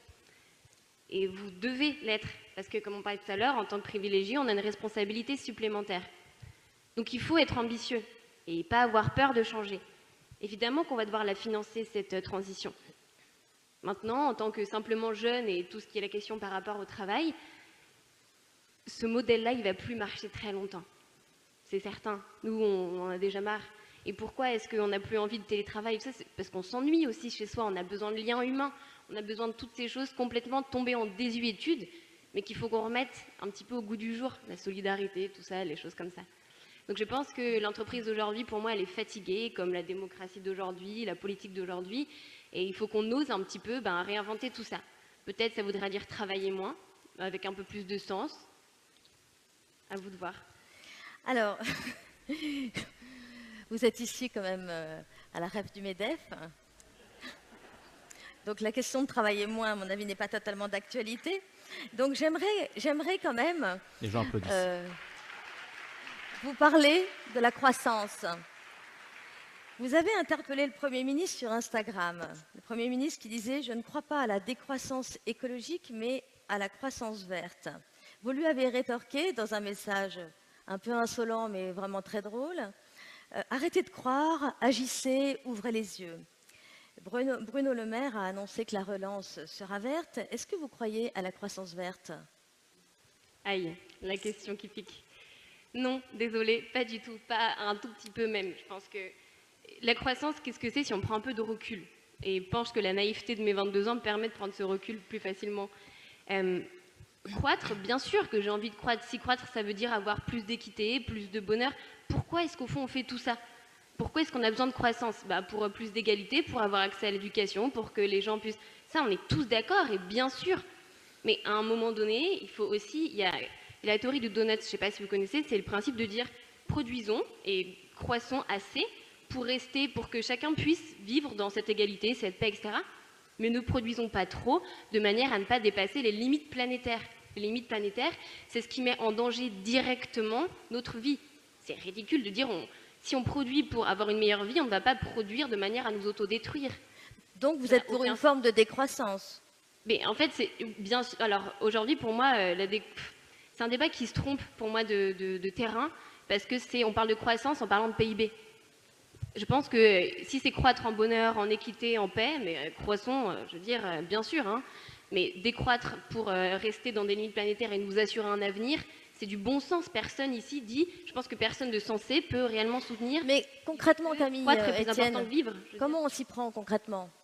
Bah, J'aimerais bien, du haut de mes 22 ans, avoir toute la réponse à moi toute seule. Je ne serais sûrement pas là si, si c'était le cas. Mais euh, il faut qu'on ose changer doucement et qu'on ose changer ensemble. Et il y a plein de modèles différents qui existent. Il y a plein de modèles qui se bougent. La Convention citoyenne pour le climat, par exemple, je ne sais pas si vous avez eu l'occasion de vous y intéresser, il propose plein de choses. 150 citoyens qui ont mis 149 mesures. Oui. Et il y a plein de choses concrètes qui agissent et, et- enfin, et qui, et qui- et qui pourraient être mises en place demain et qui sont très pertinentes et qui vont dans une logique de Oui. produire moins pour s'enlever de tout ce qu'on n'a pas besoin concrètement. D'accord. ça moi, la question que je me pose, c'est qui décide que cette année, j'ai pas besoin d'une voiture et qu'il faut que j'attende l'année prochaine? Qui décide ça? Et ben nous, Mais qui nous? Ben, c'est-à-dire que chacun a une responsabilité. Là, vous êtes à la fois des citoyens qui votaient, qui avaient une voiture, donc c'est à vous aussi de vous dire est-ce que vraiment j'en ai besoin? Vous êtes peut-être aussi des dirigeants politiques et donc vous avez aussi D'accord, vous appelez. et des chefs d'entreprise qui pouvaient décider de dire on va produire peut-être au lieu de reproduire une deuxième voiture, on va créer un nouveau modèle où on va réparer des anciennes, les rendre plus écologiques, les rendre plus soutenables, plus durables. D'accord. Alors la croissance telle qu'on la connaît, avec ses dérives hein, d'une consommation compulsive, de la fabrication qui est parfois euh, pas très éthique à l'autre bout du monde, etc., etc., Je comprends que, euh, que voilà, je comprends que vous ayez envie d'en sortir, etc. Mais euh, est-ce que finalement votre préoccupation un peu décroissante, c'est pas une préoccupation de gens quand même assez nantis et très éduqués? Applaudissements de la salle à nouveau. Je pense pas parce que justement, c'est parce qu'il y en a qui n'en ont pas assez qu'on se bat. Comme je le rappelais au début, il ne faut pas opposer ces luttes. C'est parce qu'aujourd'hui, il y a des gens qui vivent sous le seuil de pauvreté. On se voit bien que ça ne fonctionne pas comme ça. Donc on revient au début de cette, de sur les boomers. On se rend bien compte que ça ne fonctionne pas comme ça. Honnêtement, personne ne peut soutenir de manière sensée que ça marche. Donc on est obligé de réinventer quelque chose. Je veux dire, on voit bien qu'il y a des gens qui vivent sous le seuil de pauvreté, beaucoup plus, de plus en plus. Il y a des inégalités qui se Mais vous voyez bien qu'il y a une différence. Il va falloir qu'on en sorte. Je veux dire, c'est une nécessité. Ça ne fait pas plaisir de soutenir ça. Je veux dire, si ça marchait, mais tant mieux, faisons-le. On se Oui, rend compte que ce n'est pas possible, donc il va falloir qu'on en sorte. Camille Etienne, vous voyez bien qu'il y a une différence de temporalité entre l'écologie, qui était une question de moyen terme, et de, alors bien sûr de très court terme. Oui, de très court terme, mais on va dire quand même, il faut y ré- réfléchir à changer. Donc tout un changement demande plus de temps que le social qui est là est urgent, si vous voulez. Donc voilà, je- savez combien de personnes sont mortes de la pollution de l'air en France chaque année? 50 000. d'accord. Plus les chiffres du Covid en tête, mais c'est entre 30 et 40. Donc c'est pas du tout quelque chose ni de court terme. On parle des générations futures, mais si je peux vous dire une chose, c'est que vous êtes tous concernés. On Ok. ne dit pas genre Moi, j'ai pas encore 2050, trouvé- mais vraiment aujourd'hui. C'est une question de maintenant qui se passe. Voilà. Alors, écoutez, du coup, ça nous, ça, ça nous, on glisse bien vers le, le dernier sujet, qui est le rapport à la politique de cette génération. J'aimerais vraiment. Voilà, on va arrêter l'extrait ici. Ah, c'était euh, c'était Sofiane qui faisait du bruit, pardon, je me rends compte maintenant. Euh, il y avait aussi le son euh, dégueulasse de, la conférence du MEDEF. Bon, bref. Cet extrait, il est extrêmement parlant. Il fait évidemment écho à l'émission de la semaine dernière et à bien d'autres émissions qu'on a fait sur la chaîne, sur bah, des, des questionnements sur notre modèle économique, en fait, notre modèle de développement, la façon dont on, la façon dont on, de manière civilisationnelle, on organise la production. C'est ça, hein, vraiment le, fond de la, question. Et hum, on voit bien la réaction des gens du MEDEF quand Camille Etienne, euh, euh, voilà, de manière très gentille, de manière douce, euh, d'une- façon qui, qui clairement n'est pas aussi radicale qu'on peut le, dire sur cette chaîne ou ailleurs. Donc c'est quand même une, voilà, une- quelque chose d'assez pragmatique. Comme le dit, euh, comme le dit Nicolas Bayeul, euh, ces gens-là là, qu'on voit à l'image, ils ne savent pas ou font semblant de ne pas comprendre que la décroissance sera subie. C'est physique, non pas idéologique. Donc c'est une question euh, effectivement de... On le sait, on sait que ça va arriver, c'est une certitude, c'est presque... euh, forme de prophétie. On sait que ça va, que ça va arriver. D'ailleurs, on est dedans en fait. Euh, moi aussi, il faut que j'arrête de, faire ça et de dire ça va, ça va. Euh, c'est euh, du très court terme. Non, c'est pas du très court terme. C'est du temps présent. C'est notre, c'est notre vie en ce moment. C'est notre monde en 2020. C'est pas, c'est pas dans, en 2030, en 2050. Ce sera encore pire à ce moment-là mais on est déjà dedans. Les événements climatiques extrêmes, on en voit tous les jours. La disparition des espèces euh, est en cours, que ce soit des insectes, de, mammifères marins, la pollution euh, des cours d'eau, des nappes phréatiques, des océans. Euh, je vous prépare une vidéo d'ailleurs qui va essayer en, 20 minutes de résumer tout ce qui ne va pas dans, au niveau planétaire, au niveau du climat, au niveau de la pollution, au niveau de l'impact que ça a sur nous, sur les autres espèces, et vraiment résumer ça en 20 minutes. Ça m'a été demandé par un commentaire. Euh, donc, euh, parce que c'était sur une, vidéo de 4 heures où on parlait tout ça. Voilà, sur 4 heures, je comprends que tout le monde n'a pas le temps de regarder une vidéo de 4 heures ou une vidéo qui va durer euh, plus de 3 heures comme, comme ce soir. Mais effectivement, faire un résumé de tout ça en 20 minutes, ça, ça donne le vertige et on se rend compte que on a effectivement énormément de choses à faire. Sinon, de manière physique, comme un mur qui se rapproche progressivement de, de notre bus commun on accélère vers ce mur et c'est physique. S'il n'y a pas un changement de direction ou un, coup de frein, on va euh, se prendre ce mur et ce sera, euh, et ce sera la, mort assurée euh, de, la grande majorité de, tout le monde. Donc si on ne fait rien, effectivement, physiquement, on va, on va se détruire. Donc on peut choisir de jouer du violon sur le Titanic jusqu'à la dernière seconde et faire comme si rien ne se passait. Enfin, c'est un peu... J'ai l'impression que c'est un peu ça, hein, ces patrons du MEDEF qui sont en train de penser à à leurs bonus, à leurs revenus euh, de, court terme et, pas du tout euh, à l'avenir de, la, planète et à notre, euh, notre monde en fait qui est en train, enfin c'est le collapse, voilà, c'est l'effondrement dont on a tant parlé. Donc la réaction de ces patrons, elle montre vraiment l'écart incroyable de conscience entre une partie de la population et, l'autre, quoi, enfin et l'élite ceux qui sont euh, au top niveau euh, rigolent quand on, leur, euh, quand on leur tient ce discours-là. Donc, il faudra travailler moins. travailler moins, pensez-vous Alors qu'on sait très bien que c'est une des solutions pour diminuer notre impact sur la planète. Travailler moins, consommer moins, produire moins et le, faire mieux, produire ce qui est vraiment utile, consommer ce qui est vraiment utile et donc effectivement mettre des limites à la consommation. Donc peut-être limiter l'achat de voitures, c'est une possibilité. Mm. Et l'animatrice dit euh, oui, Sofiane. Non, vas-y, je t'en prie. Non, je dis l'animatrice quand elle parle de mais qui euh, concrètement va décider que j'ai le droit d'acheter une nouvelle voiture? Ben, on peut on peut estimer, euh, on peut mettre une date effectivement à partir de laquelle on n'a plus le droit de, de, changer de voiture pendant X années, à moins évidemment d'avoir un accident ou de ne plus en avoir, mais mais on pourrait forcer les constructeurs à créer des véhicules qui tiennent un minimum de 15 ou 20 ans. Euh, déjà ça rallongerait, ça multiplierait euh, par 3 ou 4 la durée de vie euh, des, véhicules actuels en bon état, faire en sorte que tout le tout ce qui est vendu soit réparable facilement pour, pour pas cher, avec des, pièces réparables, remplaçables, qu'on identifie les matériaux les moins rares et les, moins polluants à extraire, enfin qu'on fasse vraiment un effort conscient de ça. On peut déjà commencer par, par ça. mais visiblement, même cette esquisse de début de plan pour euh, changer les choses, euh, ça, ça les fait rire. Voilà, ça les fait rire. C'est les éclats de rire euh, et les applaudissements quand, on, quand l'animatrice dit il ah, ne faudra pas travailler, travailler moins, on peut pas travailler moins, vous êtes au MEDEF ici quand même. Et là, les gens applaudissent. C'est quand même voilà, assez sidérant et je trouvais que ça faisait bien écho à notre émission de la semaine dernière. donc je voulais, je tenais à vous passer cet extrait. Sofiane, qu'est-ce que toi tu en as pensé vu que tu l'avais déjà vu avant de revoir cet extrait du MEDEF?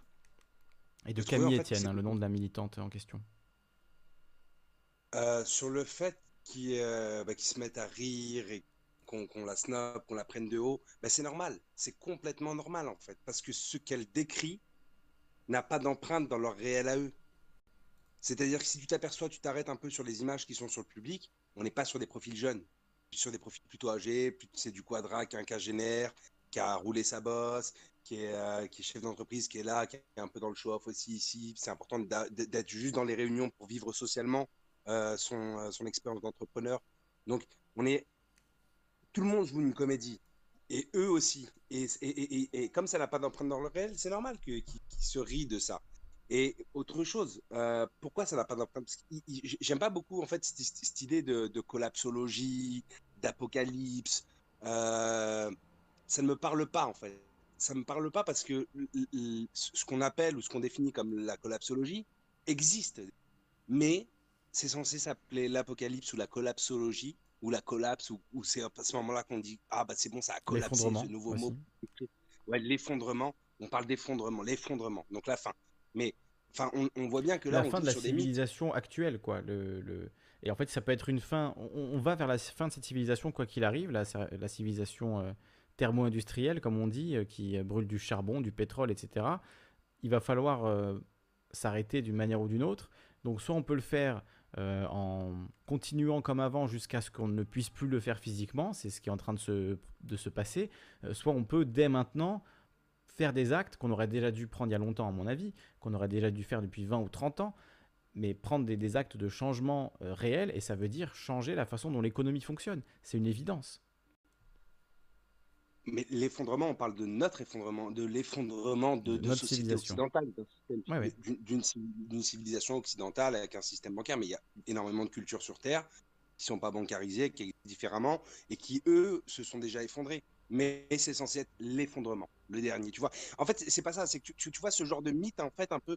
On flirte avec le mythe quand on parle d'effondrement. Tu vois, avec le mythe de la fin du monde, de, de- et quand on te vend un mythe, généralement, c'est pour te raconter une histoire. Le monde s'effondre et s'effondre un peu partout parce qu'on bouge, on est dans un mouvement perpétuel. Et euh, l- notre confort, il faut comprendre aussi que le confort euh, de- de- des années 70 qui a décliné, il décline à partir de la fin de la décolonisation, à partir du début de la décolonisation, parce que les, les ressources ne sont pas les mêmes, les concurrents sont différents. Et c'est à partir de ce Notre moment-là que, confort n'a pas, n'a pas l'Empire décliné. peu- Excuse-moi, mais notre confort n'a pas décliné. hein. À quel moment notre confort a-t-il décliné? Euh, Peut-être pour euh, Après, enfin, le, juste après, l'invention de l'Internet, déjà, c'est quand même euh, quelque chose de. Voilà, d'assez. Mais euh, c'est une illusion, ça, en fait. Tu vois, en fait, je. euh, À partir de 73, Ça ton dépend du salaire n'est critère plus que tu prends, quoi, oui. Tout dépend du de critère de 73, progrès que tu prends. Et ton salaire n'est plus indexé sur l'inflation. Hmm. C'est-à-dire que les prix augmentent, mais ton salaire n'augmente plus. C'est à partir de ce moment-là que je place le début de l'effondrement, le, le- le Ok, début oui. de la crise. Tu vois, Donc tu veux dire, oui, la Et- stagnation euh, des salaires malgré une, inflation, la l'euro derrière pour, euh, salaires, pour nous en Europe. hein. le recours à la dette, Oui. le recours à la dette, euh, ce, ce- ce- ce- ce- ce genre de choses. Hmm. Et L'augmentation du niveau de vie, c'est vrai que ça se traduit par une baisse de confort, puisqu'on est, on peut, avec la même somme, s'acheter moins de choses, donc euh, on peut le voir comme ça, oui. On peut le mesurer comme ça. C'est- Ouais, c'est dans ce sens-là. Après, oui, tu as, plus de biens, mais qui te rendent pas forcément. Enfin, Oui, c'est ça, c'est, ce que je- là où je veux en tu, venir. tu vois, c'est vraiment paradoxal parce qu'on vit dans un monde ou dans une société où tu as tous ces produits et pourtant il te manque toujours quelque chose. Et tu Mm. comprends pas pourquoi il te manque un truc. C'est parce que Ouais, ce que- ce qu'on te propose, c'est pas ce que tu cherches. Ce qu'on te propose sur le marché, ce que tu cherches ne correspond pas à ce qui ne se vend pas. Tu veux quoi? Tu veux te balader dans une rue sans croiser des SDF posés sur une plaque d'égout en essayant de capter la chaleur en mode panneau solaire? C'est ce que tu veux.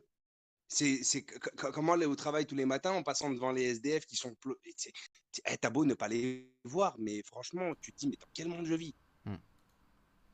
C'est euh, c'est en ça que, que- que- que- que quand je parle d'effondrement, le fait que les sociétés maliennes soient ou, ou africaines vivent dans, des- dans, dans- dans la guerre en permanence ne nous pose pas de problème. Pourtant, c'est pour notre confort à nous qu'on les maintient dans un chaos permanent.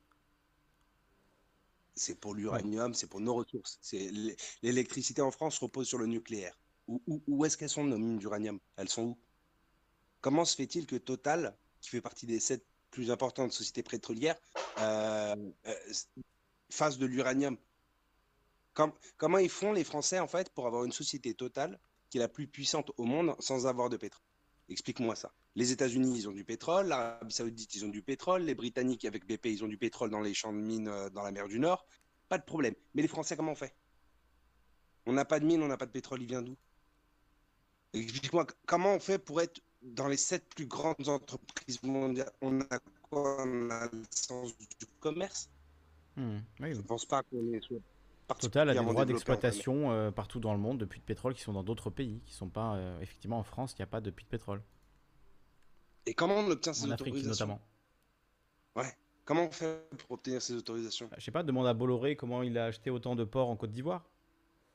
Ils ont, ils ont euh, le sens du commerce. Moi, c'est ce que je me dis. Autrement, c'est pas possible. Et je voudrais pas être taxé de complotisme.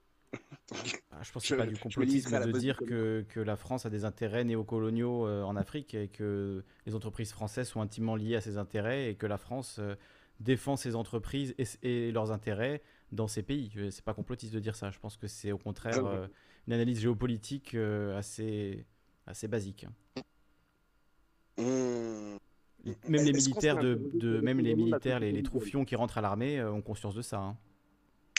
Oh, regarde, la Libye. Bon, ok, c'était peut-être pas le meilleur dirigeant, mais franchement, celui en France, c'est pas top. Trump n'est pas mieux. Bon, ok, Kadhafi est un excentrique. Mais aujourd'hui, voilà. Ouais, ça, ça me fait penser, euh, eh, pour, pour relier à l'actualité, Sofiane, pour relier à l'actualité de, de- voilà, effectivement, en Libye, pourquoi on s'est mêlé de, de- de détrôner Kadhafi pour jeter le pays dans un chaos absolu où euh, il y a eu une restauration des marchés aux esclaves, il y a des milices qui, euh, qui, qui gèrent le pays en se faisant une, une- une guerre civile. Enfin, c'est le chaos, quoi. hein. La Libye, c'est devenu le chaos. Euh, et comme tu dis, Kadhafi n'était pas le le- n'était pas un président démocratique, n'était pas euh, tout ce qu'on veut, mais, euh, mais le pays était quand même dans un calme bien plus grand à cette époque-là. Les gens avaient euh, un filet de sécurité sociale qui était euh, très développé pour, pour un pays africain. Enfin, c'était un pays qui avait quand même des conditions de vie. je crois que c'était le deuxième au niveau de l'IDH hein, en Afrique, derrière l'Afrique du Sud.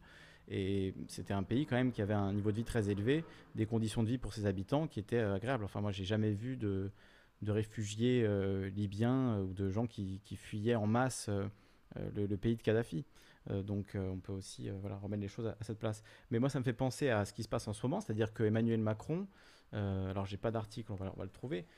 Emmanuel Macron est au Liban en ce moment et voilà, il y a deux heures, Emmanuel Macron au Liban, donc qui est en train de faire la leçon, euh, de- de- d'expliquer comment le Liban doit se réformer, doit changer ceci, doit changer cela, comme si nous étions parfaits, nous étions parfaits et que nous étions en droit de donner des leçons au monde entier.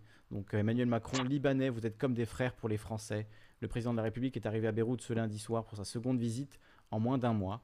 Donc euh, voilà, la veille de la rentrée, Emmanuel Macron est au Liban pour bah, faire une sorte d'ingérence. Quoi. Je vois pas trop comment on peut le, voir autrement. Au moment où il y a un nouveau ministre, euh, nouveau Premier ministre qui a été, euh, qui a été nommé. Je trouve ça assez, assez étrange, euh, honnêtement. Puis, il, il- il- il y a quelque Alors, on t'entend très mal là, Sofiane. Sofiane, étonnant, je ça- sais pas si Ouais, ton son était très mauvais là pendant l'instant. ça a commencé Non, Sofiane, ça, ça coupe là. Essaie de te déconnecter, Sofiane. Ah, pardon. Sofiane, va essayer de te déconnecter, de te reconnecter parce que là, c'est ton son est catastrophique. C'est très euh, très Ça se passe mieux, métallique. Ouais. On va peut-être accueillir Saïd qui, qui est avec nous également. Saïd 13. Est-ce que tu es là? Bonsoir. Bonsoir à toi. Comment allez-vous bien? Écoute bien, comme tu. La réponse est dans la question. Non, bah, je vous écoutais en fait. Euh, le sujet de discussion ce soir, c'est plutôt euh, l'actualité en général ou Ouais, là, c'est vrai qu'il y a tellement de sujets dans l'actualité que, effectivement, on parle un peu de tous les sujets, euh, tous les sujets d'actualité. J'ai même pas parlé encore euh, d'Elon Musk et de son, son nouveau projet, euh, enfin nouveau pas, je dis nouveau projet parce qu'il a été annoncé là récemment, mais c'est quelque chose qui, qui euh, existe depuis plusieurs années maintenant. J'en parlerai un peu plus tard. Alors, je sais pas ta réaction sur tout, ce dont on a parlé jusqu'à présent, la rentrée, les masques, l'écologie, le, climat, le changement économique qu'on va devoir faire d'une manière ou d'une autre? Bah, ce qu'on peut dire du masque, c'est euh, c'est vraiment une catastrophe dans le sens où euh, là on voit vraiment que à partir du moment où j'ai entendu la semaine dernière qu'on obligeait à Paris des motards à porter le masque sous le casque, là Ouais. je me suis dit on est arrivé au bout là. Ouais, là, Là on est arrivé à voyage Là, en pour absurdie. persuader les gens de conduire une moto ou, euh, ou un scooter avec le casque sur la tête et le masque en dessous, je sais pas. là. C'est euh, presque qu'on nous demanderait de, de marcher à quatre pattes pour éviter d'avoir le Covid, pour éviter de, de prendre un postillon. Quoi. Mais euh, Mm. euh, Il faut ça me ramper. fait beaucoup peur. Il faut ramper. Et, Obligation euh, de ramper dans les rues pour se déplacer. quoi qu'on en dise, en fait, toutes ces décisions, je pense qu'elles sont vraiment politiques. Elles n'ont rien à voir avec le côté sanitaire parce que là, de plus en plus, on entend des, des, euh, des réglementations. Mais en fait, ces réglementations, elles passent par par les médias. Il a plus rien qui est... On a l'impression qu'il n'y a plus rien qui sort du gouvernement ou du Sénat ou Hmm. du- de la- de l'Assemblée nationale. Tout est décidé comme ça en haut. Voilà, on a décidé de, on a décidé de ce. Ah, Ouais. voilà, les préfectures imposent les choses. On ne sait pas d'où ça sort. On ne sait pas si c'est Macron. on C'est des directives euh, ouais, qui. ouais. des directives comme Des ça. décrets, Et moi, je pense personnellement que d'ap- d'après ce que j'ai lu euh, il y a environ, là, c'était vendredi dernier, il y a eu un, tribunal administratif des Bouches-du-Rhône, euh, le maire de Miramas qui a été euh, jugé euh, pour entrave à la liberté de ses citoyens, dans le sens où les citoyens avaient, avaient porté plainte contre le maire de, de l'obligation de porter les masques en ville. Et ce maire-là, vous pouvez vous renseigner, hein, c'est- c'est- À Miramas. des dépêches, etc. À Miramas, dans le 13 des Bouches-du-Rhône, le maire a été condamné par le tribunal ad- administratif. Et ça, on n'en parle pas parce que, comme je vous dis, ces directives, etc., ces obligations qu'on pond, elles n'ont rien à voir avec le droit. Et donc, c'est des décisions politiques. Elles n'ont plus rien. C'est même plus des décisions sanitaires ni, euh, euh, législatives, c'est des décisions comme ça politiques. Et on se plie à des décisions politiques. On ne se plie plus à des décisions euh, sanitaires, logiques, euh, basiques, etc. Et là, le fait que ce maire-là soit condamné par le tribunal administratif d'avoir abusé de son pouvoir, c'est c'est dans les journaux, hein, vous pouvez le voir, hein, il y a des articles.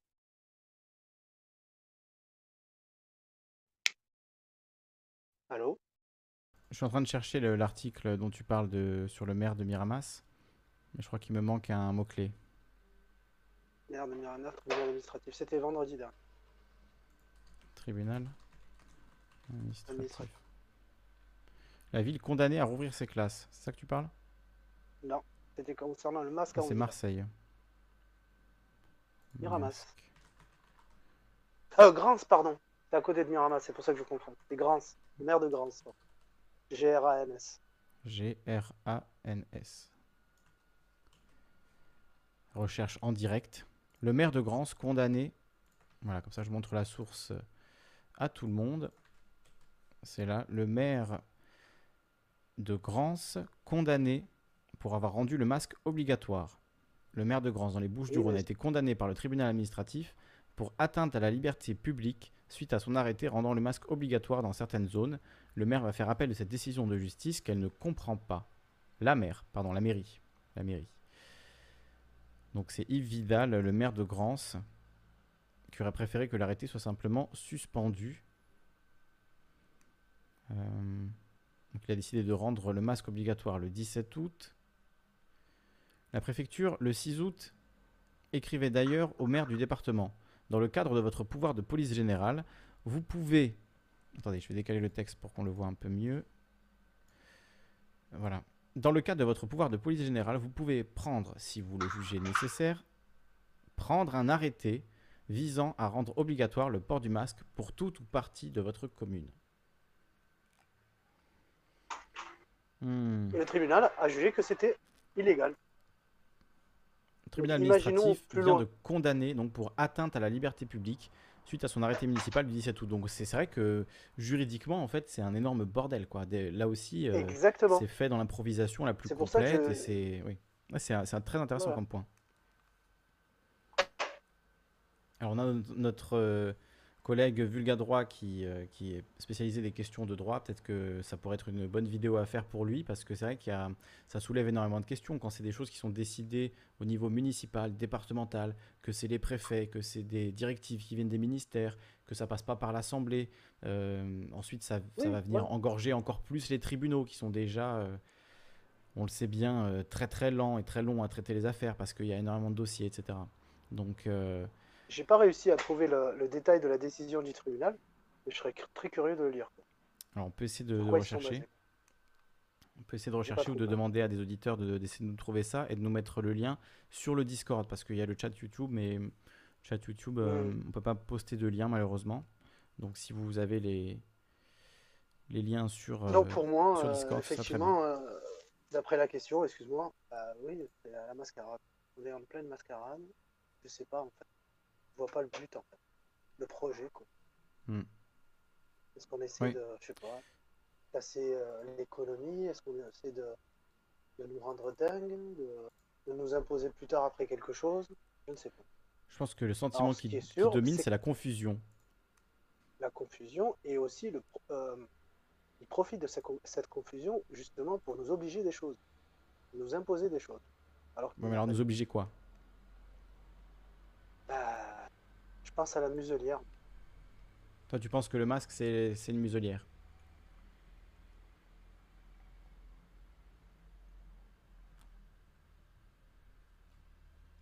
La soumission, ouais. La soumission. muselière. La soumission par le masque. Ouais. Ouais, je. Je sais, je sais pas trop, parce que dans les pays asiatiques, c'est une- c'est quelque chose qui est culturel, Oui. qui est lié à la protection contre la grippe, euh, contre, contre les maladies en général, euh, par un, dégoût aussi des, de, de tout ce qui est euh, voilà, le crachat, la, la salive, etc. Enfin, je pense au Japon, par exemple, où euh, il y a vraiment cet aspect euh, hygiéniste. Euh, c'est vrai que le fait de, de l'imposer, à mon avis, c'est pas du tout le- la meilleure façon euh, de faire rentrer l'usage, le bon usage du masque dans les mœurs, parce que c'est ça finalement le, l'enjeu. Alors, je pense que tu es d'accord quand même que en cas de maladie, euh, le fait de porter un masque, ça peut être utile pour lutter contre euh, l'extension de cette maladie. On est d'accord, que- mais là, il y a ouais. un abus quand même. A- on- on- on- On est d'accord que moi, la façon dont c'est mis en place, euh, c'est clairement problématique. Non, mais c'est un prétexte. C'est un prétexte pour autre chose. Alors pourquoi? Pour mettre des amendes Pour euh, Je sais pas. Ça, c'est vraiment la vraie question. Et il faudrait quand même qu'on se pose la question. Bah, j'essaie de pour réfléchir avec toi. pour- hein. pour Moi, aller- Ouais, pour, pour aller jusque-là, Oui. faut vraiment. euh, Après, euh, c'est. Des fois, le bon sens. Je sais pas, on, on a perdu le bon sens. Je sais pas, on a multiplié les tests par, euh, bah, je crois, 200 depuis environ 3 mois. Là, on va passer à un million de tests par semaine. Mais des cas, on va en avoir. hein. On commence à parler de deuxième vague, par exemple, et de, de dire que là, il y a eu 6000, 7000 cas par jour pendant plusieurs jours d'affilée. J'ai pas vu les chiffres aujourd'hui, mais voilà, ce week-end, c'était ce qui, se, ce qui se disait. Euh, après la réouverture des classes demain, euh, forcément la semaine, euh, enfin, ou en tout cas les, les- les 20 prochains jours, euh, vont sans doute euh, voir apparaître de nombreux clusters dans les classes. Enfin, c'est ce qu'on a vu aux États-Unis, c'est ce qu'on a vu en Allemagne, c'est ce qu'on a vu dans pas mal de pays. Euh, dès qu'il y a des réouvertures de classes, il y a des, des nouveaux clusters qui, qui apparaissent. Et surtout, comme tu dis, euh, vu qu'il y aura beaucoup de tests, euh, on va les, on va les détecter, on va le savoir que, qu'il y a des nouveaux cas. Euh, ce qui n'est pas une mauvaise chose en soi, hein, d'après moi. Moi, je, je crains vraiment, je crains vraiment le, fait qu'on puisse déterminer qu'il y a de nouveaux cas plus vite et du coup euh, mettre les gens en confinement qui sont malades euh, plus tôt, ça éviterait de devoir reconfiner tout le monde. Moi, ce que j'aimerais bien savoir, c'est que parmi. Effectivement, il y a des cas. On est beaucoup à, à transporter ou à, ou, à, ou à avoir le virus en nous Hmm, sans avoir, les symptômes. Sans Hmm. avoir les symptômes, c'est. On parle de asymptomatique. c'est la majorité des gens hein, qui, je crois, qui sont asymptomatiques. Voilà. Après, ceux qui sont hospitalisés, on le sait très bien, ce sont les personnes fragiles. Dans ce cas-là, pourquoi, pourquoi ne pas. Moi, je comprendrais, ce serait logique d'imposer les masques ou de, de protéger les personnes les plus faibles. Tester d'abord les personnes les plus faibles, celles qui sont malades. Euh, là, euh, les, centres de test, ils sont inondés. Il y a quasiment 3, 4 heures, voire 5 heures d'attente dans, la région parisienne. Parce que bah, la majeure partie ne sont pas malades. Ils n'ont pas les symptômes et ils se font tester. Et euh, moi, je le vois là où je bosse. On en a 4 qui se sont fait tester. Et bah, ils sont en arrêt maladie pendant 14 jours. Parce qu'ils ont été. comment on appelle ça Testés positifs.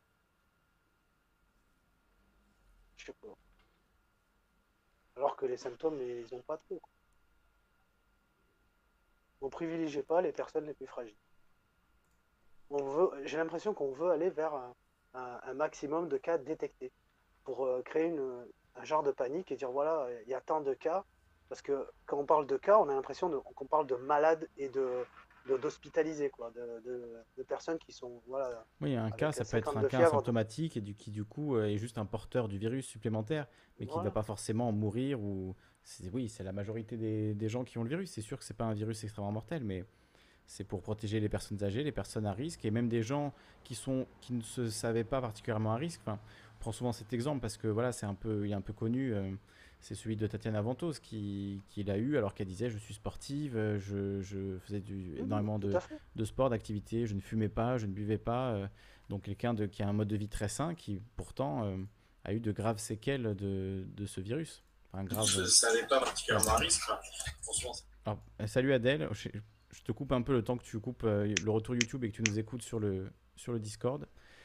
Euh, Il y a Oum également qui est, qui est là avec nous, on va l'accueillir. Oum, est-ce que tu es là? J'ai allumé ton micro normalement. Salut à toi. Qu'est-ce que j'entends là? Ah, Excusez-moi. je- J'entends pas. Euh, Oui, alors je vais remonter le volume de- d'Adèle, puisque tout à l'heure elle avait le. Ah, il faut couper votre poste quand vous rentrez dans le chat, intervenir en direct, et vous m'entendez normalement, vous entendez tous les intervenants, et on discute tous ensemble dans le respect, comme d'habitude. Merci beaucoup. Salut à toi, Oum. Sois la bienvenue. Salut- salutations à tout le monde au chat. J'espère que vous allez Salutations. bien. En Salutations. ces temps trop. Salut Saïd. Alors, euh, alors le, le- le titre du live, c'est euh, c'est la rentrée, c'est ça hein? Oui, c'est un titre euh, volontairement vague euh, pour pouvoir parler de tous les sujets de cette rentrée. euh. Bah, moi, c'est vrai que là, je voulais un peu réagir par rapport à ce que vous disiez, euh, par rapport au cas euh, Covid. Moi, la question que je me pose en priorité, c'est quel type de test les gens qui euh, prétendent l'avoir eu ont fait? Parce qu'il faut savoir que le test PCR est vague, justement, pour, euh, pour reprendre tes, tes termes. Euh, donc, euh, c'est-à-dire que ça détecte les coronavirus en soi, mais Hmm. ça, ça explique pas en détail quel type de coronavirus. C'est-à-dire qu'une grippe, le nez qui coule, c'est un coronavirus. Ça, ça, il faut le T'es sûr savoir. Donc euh, voilà, après c'est vrai qu'on est dans la confusion, c'est exactement ça le terme, c'est qu'on est dans un moment où euh, là on ne sait plus trop. On était à un moment au tout début, on voyait euh, les Chinois tomber comme des mouches, et la réalité ici en est tout autre. Donc moi, à l'heure actuelle j'ai l'impression réellement de me faire... je vais essayer de trouver un terme pas vulgaire parce que honnêtement, euh, mais en gros, euh, on se fait entuber, quoi. J'ai vraiment cette impression-là. C'est-à-dire que bah, il y a eu tout et le contraire qui a été dit par les mêmes personnes. Les mêmes personnes ont dit tout et le contraire. Et là, je me dis, il y a un problème. Il y y a un sérieux problème à ce niveau-là. Rien que là, en fait. Juste nous, en tant qu'individus, intellectuellement, euh, on va dire, on n'est pas des, on n'est pas des savants, mais on est un minimum intelligent et ce qu'ils disent est intelligible. Et, euh, et moi, ce que je comprends, c'est qu'ils se moquent de nous. Euh, parce que ce n'est pas normal de se contredire autant. Mm. Je veux bien qu'on dise s'être trompé, s'être trompé, pardon, qu'on accepte, enfin, c'est très bien. hein. Mais là, c'est pas le cas. Ouais, là, c'est plutôt ça, et il y a- ceux qui vont être sceptiques. Il n'y a pas de pardon. reconnaissance euh, qu'on a dit n'importe quoi. C'est juste on, on continue à avancer en disant exactement l'inverse d'hier, mais Tout sans reconnaître qu'il y a eu quand même euh, un moment où on a dit le strict contraire, surtout aujourd'hui, où on peut retrouver euh, les extraits vidéo en, en 3 secondes. Donc c'est c'est absolument délirant puisque tout est là, mais euh, ce n'est pas mentionné. On avance, voilà, on continue.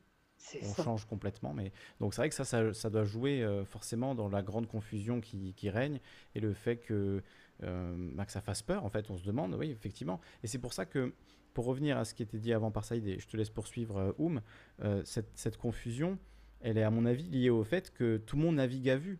Et en fait, personne n'a le- n'a les manettes en main. Et c'est rassurant de se dire que tout ça est voulu, prémédité, etc. Alors qu'en réalité, c'est sans doute une situation bien plus chaotique et bien plus incontrôlable en fait qu'on ne, le- qu'on ne le pense. Incontrôlée, je dirais plutôt. Bah, après, je dirais tout dépend du point de vue euh, dans lequel on va se placer. Mhm. Du point de Mm. vue, par exemple, de, de... Oui, je- de quel point de vue tu voudrais te Bah, placer? si on regarde le gouvernement, effectivement, on voit bien qu'il y a un problème d'incompétence. C'est des gens Oui. qui sont là, ils savent pas vraiment ce qu'ils ce qu'ils doivent faire. Ils vont chercher euh, la finalité, bah, les castex qui ont plus de bouteilles, on va dire. Mm. Euh, mais à la fois, moi, euh, qui m'intéresse un peu au- à tout ce qui est lobby pharmaceutique, agroalimentaire, bah, on se rend compte qu'il y a quand même certaines choses qui se passent et certaines, comment on pourrait dire, bah, certains conflits d'intérêts, même Didier Raoult en a parlé, hein, par exemple par rapport au, au vaccin, tout ça, et l'hydroxychloroquine. bah, on se rend compte qu'il y a quand même des choses qui sont même calculées. Après, je pense qu'effectivement, il y en a qui ont été peut-être sélectionnés pour leur incompétence, mais j'ai l'impression qu'on on est en train de se faire léser, le peuple français et, et bien d'autres peuples, hein, pas que nous. C'est mondial, hein, quand même. C'est pas Donc voilà. France. Je, je vous laisse la parole. Merci, Oma. Merci beaucoup pour euh, ton, ton témoignage. On va écouter Adèle. Je ne sais pas si j'ai rétabli son son. Adèle, est-ce que tu es avec nous? Et il y a aussi Conrad qui nous a Oh. rejoint. Oui, oui, j'espère. Bonsoir tout le monde. Salut Adèle, on t'entend bien. Bienvenue à toi. c'est bien. Parfait. Bon, bah oui, sur les masques. Donc, moi, je suis maman toute seule avec deux enfants qui rentrent au collège cette année. Enfin, un qui est déjà au collège et, et ma petite dernière qui rentre en sixième. Et, euh, et donc, voilà, moi, ils vont y aller avec les masques en tissu de la commune. hein, on en a six. Et je ne mettrai pas un centime dans l'histoire des masques, puisque visiblement, ils vont baisser de prix dans quelques temps, après la rentrée, une fois que tous les gens auront payé. Donc déjà, pour moi, c'est peut-être bien...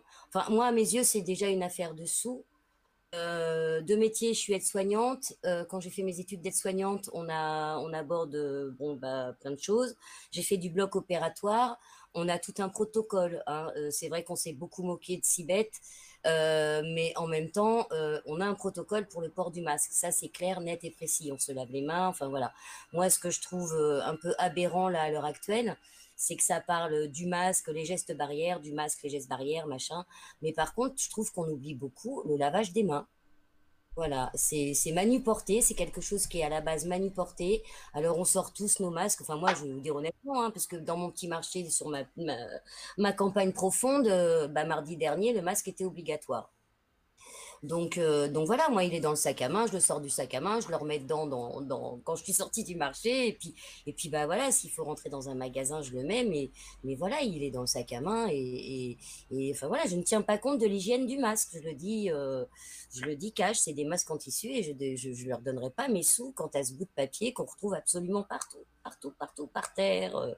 Enfin voilà, c'est c'est- déjà... euh, Et puis, et puis si c'est si c'est un matériel qui nous protège, donc ça veut dire qu'on n'est pas à l'abri que notre masque il, soit infecté. Donc déjà nous dans, la profession on a des sacs jaunes qui s'appellent des dasseries et qui, quand on enlève notre masque on le met dans un dasserie. On met pas ça dans une poubelle normale non plus. Donc là, ça manque de, de- de bon sens euh, absolu, absolu, absolu. Et alors la base, c'est le lavage des mains.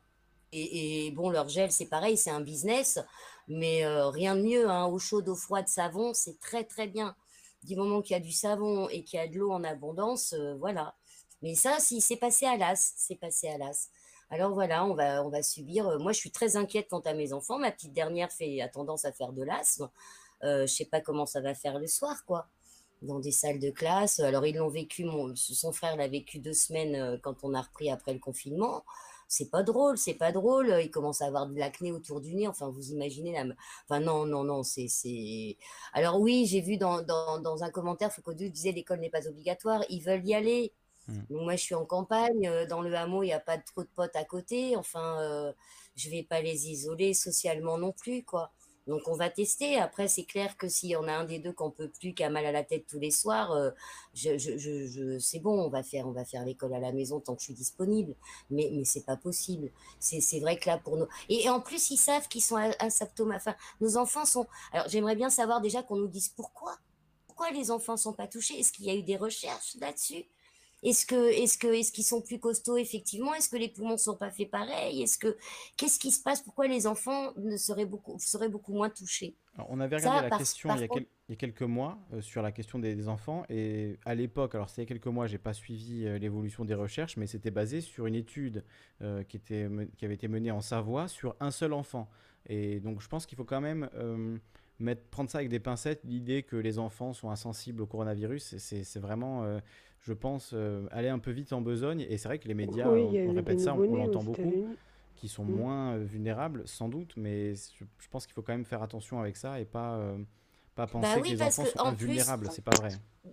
Alors au- déjà, déjà, de- de- ils nous sortent ça d'où? ne Et puis moi, moi, ce que je voudrais savoir, c'est qu'ils ont des poumons qui, effectivement quasi tout neufs, hein, qui sont en train de se former, grandir avec eux. Ils sont en pleine croissance. Et alors là, par contre, bah, ils, ils vont faire quoi avec le masque toute la journée sur la, sur, sur le nez? Ils vont respirer quoi? Ils vont, ils ils cherchent à affa- affaiblir justement leurs poumons? Enfin là, moi, je me pose. justement, c'est pire que ça, d'après moi. hein. Euh, parce qu'a priori, d'après certaines études, le, le Covid attaque plutôt le sang avant les poumons. Donc concrètement, euh, d'enlever euh, de l'oxygène euh, au sang euh, de par euh, bah, la... Alors ils appellent ça comment déjà? L'hypoxie, si L'hypoxie, moi je suis en hypoxie hein, avec le masque. hein. Moi je suis une grosse Voilà, fumeuse. En plus, moi je suis en hypoxie constamment. Eh Je bien, c'est très euh, pour le cerveau. C'est le fait de Et, mal et respirer, ça? ça peut rendre les gens fous. Pardon, euh, L'hypoxie, c'est le, c'est le fait de pas d'avoir du mal à respirer. d'oxygène. Manquer d'oxygène, d'accord. Manquer à d'oxygène. Voilà, oui. Et, et ça, les séquelles, elles, elles peuvent être très graves. hein. Ça peut aller de l'AVC à la folie, euh, enfin, la folie passagère. euh, Enfin, c'est. Voilà, on se rend pas compte, mais c'est quelque chose. euh, pour moi, en fin de compte, c'est il y a plus de risque, d'après moi, hein, de porter un masque euh, 7 heures par jour que de euh, justement faire attention avec les gestes barrières, etc. Se laver les mains, comme a dit la. euh, Hmm. Excuse-moi, je ne me rappelle plus le nom de la personne qui a dit ça. Euh, Adèle. Justement, voilà, c'est ça qui importe avant bah, de se, se- enfin, voilà, de ne pas respirer en fin de compte. Et après, bon, moi, pour- par rapport à l'école, là, vu que vous reveniez sur le sujet, euh, c'est vrai que c'est difficile euh, de, de- d'enlever les enfants qui ont déjà, ben voilà, qui sont déjà allés à l'école et qui ont cette habitude. Mais pour les jeunes parents, ben, rien que pour même le, comment dirais-je, pour le bien de l'enfant, c'est mieux si on en a la capacité de, au moins les premières années, euh, de faire soi-même, hein, d'instruire son enfant soi-même, parce que l'école n'a pas le temps. Euh, ils ont juste le temps, euh, voilà, de, comment dire, bah, de nous façonner euh, comme il faut pour être de bons salariés. Voilà, c'est tout ce qu'ils peuvent faire pour, pour le moment, avec les capacités qu'on leur donne. C'est la hein. sociabilisation, c'est savoir connaître les règles. Oui, les petites classes, c'est vrai que c'est, un peu ça, oui. Bah, Après, c'est mon point de vue. Vu qu'on parlait de, de- j'ai entendu tout à l'heure, on parlait un peu de, de ça, justement, je, je voulais, euh, je voulais dire un peu mon point de vue sur ça. Surtout les jeunes, comme j'ai dit, jusqu'à 6 ans au minimum, je pense que c'est, c'est important. hein. Mm. Mais après, il faut sociabiliser d'autres manières. Il y a d'autres manières de le faire. Voilà. Ça va être un, euh, sacré bordel cette rentrée. hein. Non, non, mais c'est Oui. c'est vraiment euh, c'est un moment euh, extrêmement compliqué pour beaucoup de familles. C'est est-ce que pour beaucoup d'enfants qui se demandent. Enfin, c'est vraiment déjà la rentrée, c'est jamais un moment agréable. Le fait de, de rentrer de, de l'école, après on voit ses copains, etc. Ça c'est plutôt sympa. Mais là, ça se fait dans des conditions qui sont tellement particulières que il y a beaucoup d'enfants qui doivent euh, stresser ce soir vu que c'est demain matin la rentrée, qui doivent euh, voilà se poser beaucoup de questions. Peut-être certains nous écoutent d'ailleurs, mais c'est Ouais, c'est très compliqué. Je ne sais pas quoi en penser. Je me demande vraiment comment tout ça va évoluer dans les, semaines et les mois à venir. Si le masque euh, va rester obligatoire, si ça va créer des, problèmes, s'il va y avoir des clusters dans les classes malgré le, le port du masque. Enfin, bon, voilà, beaucoup- on a beaucoup de questions hein, plus que de, de réponses ce soir, euh, malheureusement. D'accord. Excusez-moi, mais, euh, la grande question, en fait, c'est c'est quoi le but? C'est quoi le, le projet? Est-ce qu'on va porter des masques toute, euh, toute notre vie? Est-ce que nos enfants vont connaître le masque toute leur vie? C'est ça la vraie question. C'est quoi le, le projet? C'est quoi? Qu'est-ce qu'il y a après le masque? C'est quoi? On va porter des masques tout le temps? On va être confiné euh, comme ça au gré de, du bon vouloir de l'État? C'est Mm. pas possible de vivre comme ça. Il y a bien, je sais pas, euh, faut nous laisser un petit peu être malade, prendre un petit peu de paracétamol. Je sais plus qui disait euh, ça justement, c'est que le, problème dans le masque aussi, c'est qu'il y a certaines franges qui vont être un peu radicales et celles-ci iront peut-être presque jusqu'à dire, euh, voilà, pour la grippe, pour la, pour euh, comment on appelle ça, la, la- la gastroentérite, euh, ça peut aller loin, c'est vrai. hein. C'est, enfin, je sais pas. Après, il y a le vaccin. En ce qui concerne le coronavirus, ils parlent de vaccin. Pour être tranquille, ils disent qu'il va falloir qu'on trouve un vaccin. Donc le but euh, final, je pense, c'est de, vacciner tout le monde, hein, je pense. hein. Justement, Ouma, est-ce que, est-ce que le fait de, de stresser tout le monde, d'imposer euh, parce qu'en en fait, c'est des restrictions. On ne les supporte pas, toutes ces restrictions. Le fait de juste de porter un masque toute la journée, même si voilà, on, les change peut-être voilà, une à deux fois par jour, et encore. Euh, c'est des conditions difficiles. Si du jour au lendemain, on nous dit voilà, il y, y, y, a un vaccin, mais tout le monde va courir, tout le monde va aller se, faire vacciner, ça va être vendu comme des petits pains. Une libération. Là, j'ai l'impression que nous. Et du coup, le, le vaccin donnerait le droit de ne plus porter de masque. C'est ce que je pense. Hmm. Sinon, c'est pas, c'est pas idiot. Hein. Euh, c'est vrai que euh, forcément, au bout de 3-4 mois, euh, après peut-être que beaucoup de gens vont s'habituer, mais je penche plutôt sur le fait que ça, soit effectivement assez difficile. Le fait de travailler avec, etc. Bon, après, les, des Japonais et des Coréens le font depuis, depuis des années. bon, c'est pas. C'est un labo. Certains, la, pays, la Chine et, et ces pays-là, c'est vraiment des labos. En Chine, maintenant, c'est obligatoire aussi. Oui, ils l'ont toujours mis en Chine. Après, c'est par rapport surtout dans les grandes euh, villes avec la pollution. Hmm. En Chine, dès le mois de février, on voyait des arrestations de gens qui ne portaient pas le masque. Hein. Mm. Je m'en souviens très bien, de, gens dans le métro qui, ne portaient pas de masque, qui se faisaient euh, arrêter. Donc euh, là-bas, il y a toujours eu des masques et ça, ça a été obligatoire dès, le début. Juste pour rappel. Alors du coup, sur cette question de, la rentrée des masques, je ne sais pas si quelqu'un veut rajouter quelque chose. Il y a Conrad qu'on n'a pas encore entendu. Je vais allumer son micro. Conrad Sambon, bienvenue à toi. Est-ce que tu euh, nous entends? Bonsoir. Oui, je vous entends. Et moi On t'entend très bien.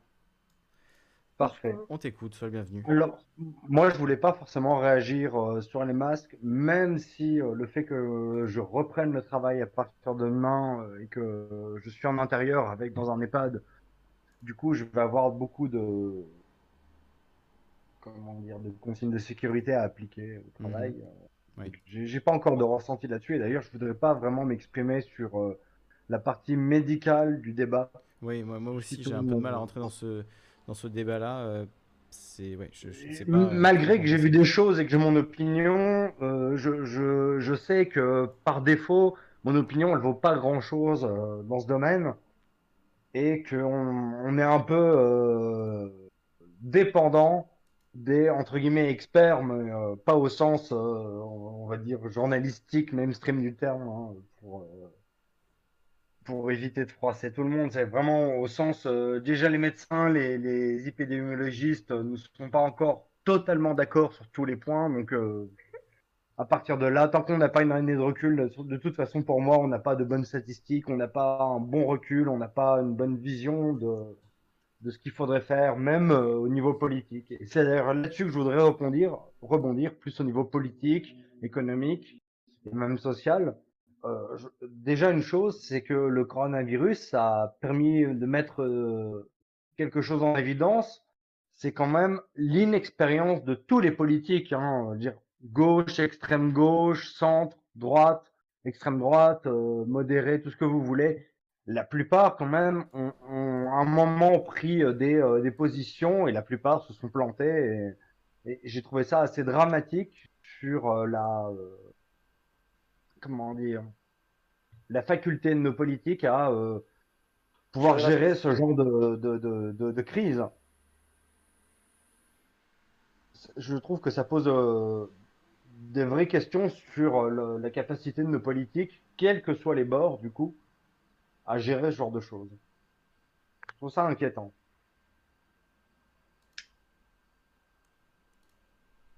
il y a pas mal de réactions également sur le, chat, euh, comme Zach Hubson qui nous dit, puisque la question qu'on se pose, euh, que se posent beaucoup de gens, euh, et c'est vrai que c'est difficile d'y apporter une réponse, c'est mais dans quel but? Comme si il devait y avoir un but. C'est aussi ce que tu disais, Saïd, finalement, que pour toi tout ça, c'était pour nous préparer à quelque chose. J'en suis pas forcément convaincu, mais Jacobson a une, hypothèse. Le projet, c'est de paralyser l'économie mondiale pour générer des mini-pics de croissance. Alors c'est vrai que vu qu'on a beaucoup moins produit pendant le confinement, euh, forcément après, euh, on peut dire, regardez sur ce mois-ci, il y a eu une croissance de temps, vu que par rapport au mois d'avril et de, où on était confiné, il y a eu moins de, enfin plus de, de consommation, etc. Donc pourquoi pas, même si bon, on, on reste dans une espèce de manipulation comptable assez grossière. C'est un peu gros comme. Euh, euh, C'est un si peu- je puis dire, je suis désolé, mais c'est un peu euh, bas de gamme comme théorie, dans le sens où il y a quand même que trois euh, possibilités économiques euh, pour résoudre une crise euh, de dette, puisqu'on parle de dette d'État au final. Euh, c'est soit la guerre, soit euh, l'inflation, soit euh, l'investissement par l'État et du coup euh, la croissance des salaires et euh, la croissance tout court. Le, Mhm. le problème, c'est que ce genre de crise, même si elle fait des pics de croissance, ce sera des pics qui seront hyper ponctuels, puisqu'au final, on va, ce sera des pics qui seront euh, après confinement. Effectivement, on n'a pas confiné pendant, on n'a pas euh, consommé, excuse-moi, excusez-moi, pendant euh, deux mois, par exemple. Forcément, après, il y a un, pic de, consommation qui va se créer. Du coup, effectivement, ça crée un pic de croissance, mais euh, il va être que sur une année et juste après une baisse qui est au moins aussi conséquente. Donc, euh, D'un autre côté, la n'a fortune pas des de valeur euh, fortune, à long euh, terme.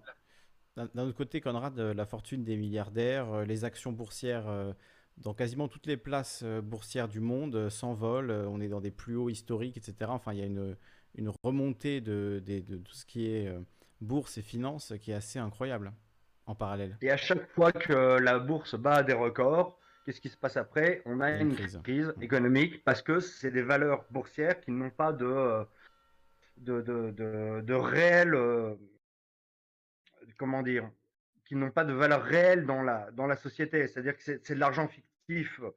Ça gonfle simplement par spéculation.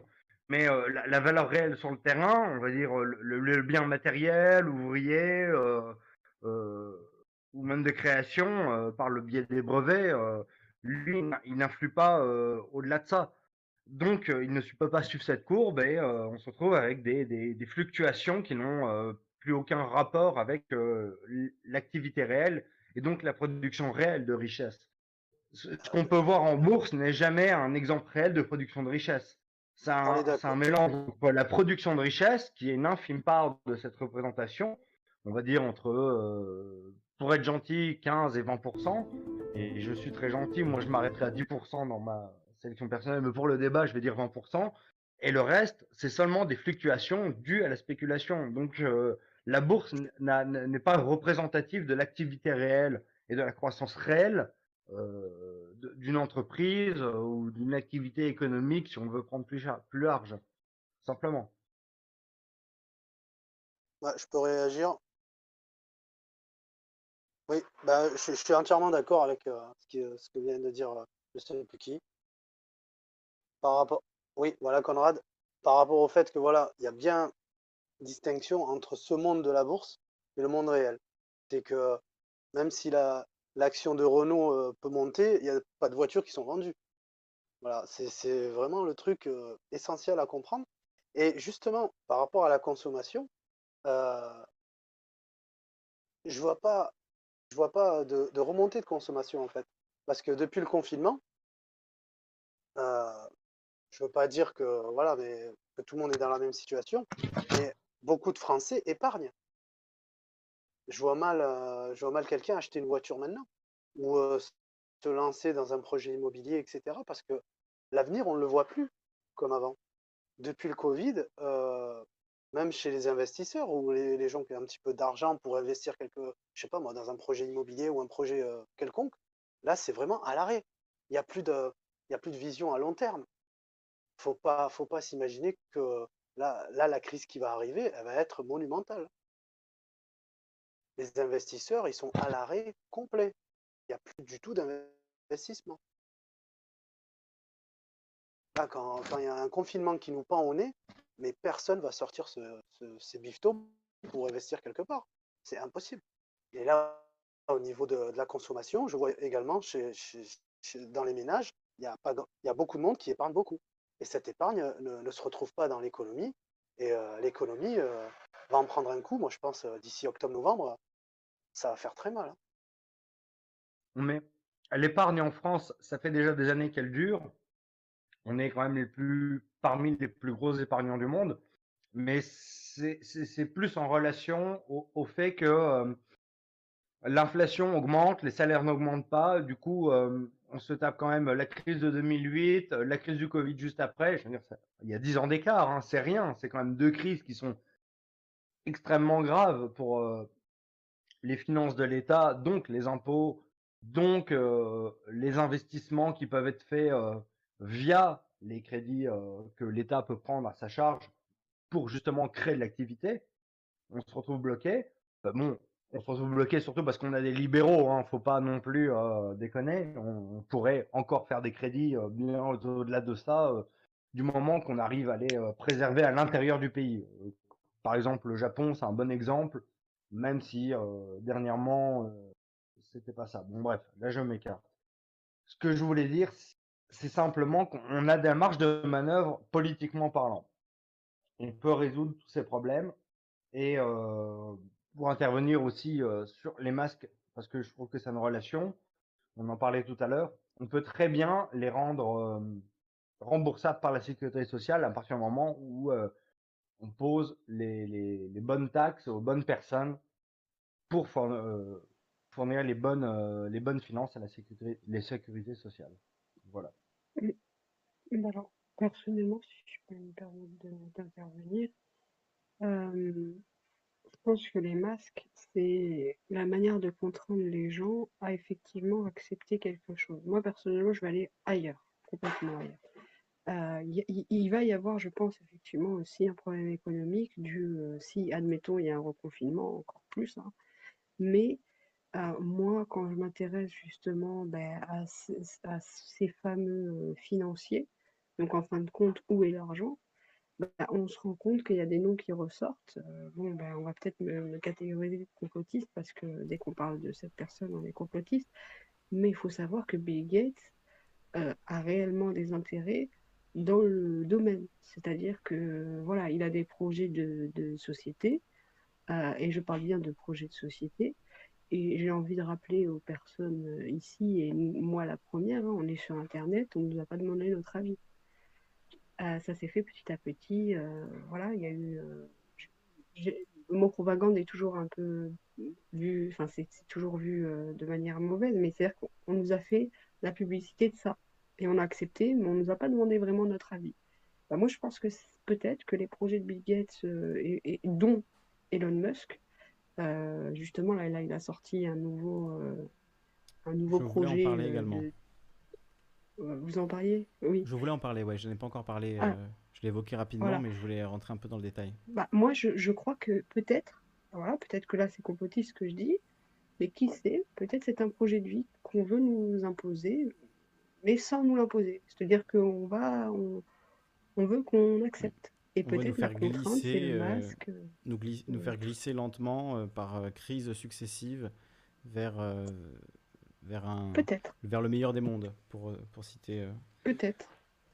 Moi, j'ai envie de dire, qui a de l'argent, forcément investi dans le médical, parce que quels que soient tes moyens, si on te dit tu pourras vivre plus longtemps, bah, tu payes c'est vraiment euh, un résumé très, euh, très basique, mais l'instinct veut que euh, bah, tu as du pognon si tu peux te payer le dernier implant qui te permettra de, pouvoir marcher euh, pendant 10 ans de plus, euh, de courir des jogging et tout, et de jouer avec tes petits-enfants et que tu es millionnaire, bah, tu paieras. Et, donc forcément, dès que tu es milliardaire, tous les gens qui ont de l'argent, même les grands groupes, sans parler de personnes uniquement, qui, sont, qui investissent, ils investissent dans cette recherche-là.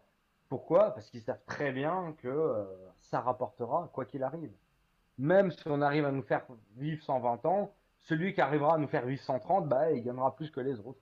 C'est euh, le monde du capitalisme, j'ai envie de dire, mais le pire, c'est que là, ça, ça vit sur nos instincts primitifs. Et on a beau être pauvre ou riche, on réagira tous de la même façon, je pense. En globalité, bien sûr. Alors, puisque tu parlais des milliardaires, euh, je voulais évoquer, euh, évoquer ça quand même. Euh, les records de la bourse américaine, et notamment des entreprises technologiques. Donc, c'est un article là de l'Express.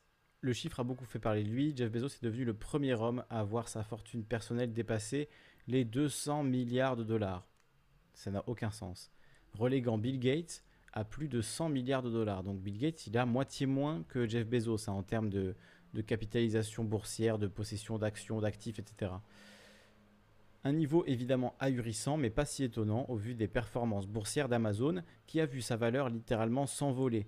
En 6 mois, la capitalisation du géant du e-commerce a presque doublé, passant de 900 à 1700 milliards de dollars. Amazon n'est pas le seul groupe à vivre des jours fastes, toutes les sociétés américaines estampillées tech affichent une santé étincelante. Au premier rang desquels les GAFAM. Apple, qui affiche des ventes records, vient de dépasser la barre symbolique des 2000 milliards de dollars de capitalisation. Microsoft vaut plus de 1700 milliards, tandis que Facebook s'approche des 900 milliards. Donc Facebook vaut autant que Amazon euh, au début de l'année. hein. Et Amazon qui a presque doublé sa capitalisation. Donc euh, on voit où va l'argent injecté par la Fed, hein, d'ailleurs dans le chapeau de l'article, porté par les GAFAM et la politique de la Fed, donc c'est-à-dire euh, hélicoptère money, on arrose de pognon tout ce qui bouge, euh, sauf les citoyens normaux évidemment. hein. Les citoyens et citoyennes lambda, eux n'ont pas droit euh, à tout ce faste. Par contre, euh, les grosses entreprises, les, boursicoteurs de, Wall Street, eux effectivement, ils ont... ils s'en mettent plein les poches sur le dos de, de tout ça. Donc je trouvais quand même important de le mentionner, pendant que c'est la crise pour des millions et des millions de personnes, que c'est difficile chaque, chaque jour. Il y a des gens pour qui tout va très bien. Et d'ailleurs, Jeff Bezos a. On dit souvent que voilà, c'est pas leur vraie fortune personnelle, c'est pas sur leur compte en banque. Euh, Jeff Bezos récemment, euh, il a récupéré 3,5 milliards de dollars en cash. Il a vendu euh, 3 milliards euh, et demi d'actions et, donc il est maintenant, euh, il a maintenant sur son compte 3 milliards 500 millions de dollars, ce qui n'a en plus hein, de ce qu'il avait avant, euh, ce qui n'a absolument aucun sens. C'est absurde. La quantité de, de choses qu'on peut faire avec 3 milliards de dollars, euh, enfin, c'est- même, enfin, ouais, il n'y a même pas de mots quoi. Ouais. Là, Saïd euh, nous envoie un classement euh, qui, a priori, est dépassé, hein, puisque l'article que je lis date d'aujourd'hui, euh, 31 août Mhm. 2020. Et donc, le 27 août, Jeff Bezos a vu sa fortune personnelle dépasser les 200 milliards de dollars, ce qui, est.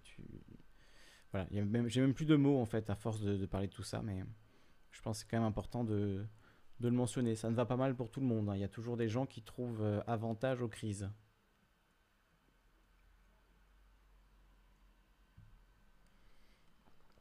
Euh, alors, on pourrait peut-être parler de, de Neuralink. Je ne sais pas si ça vous intéresse.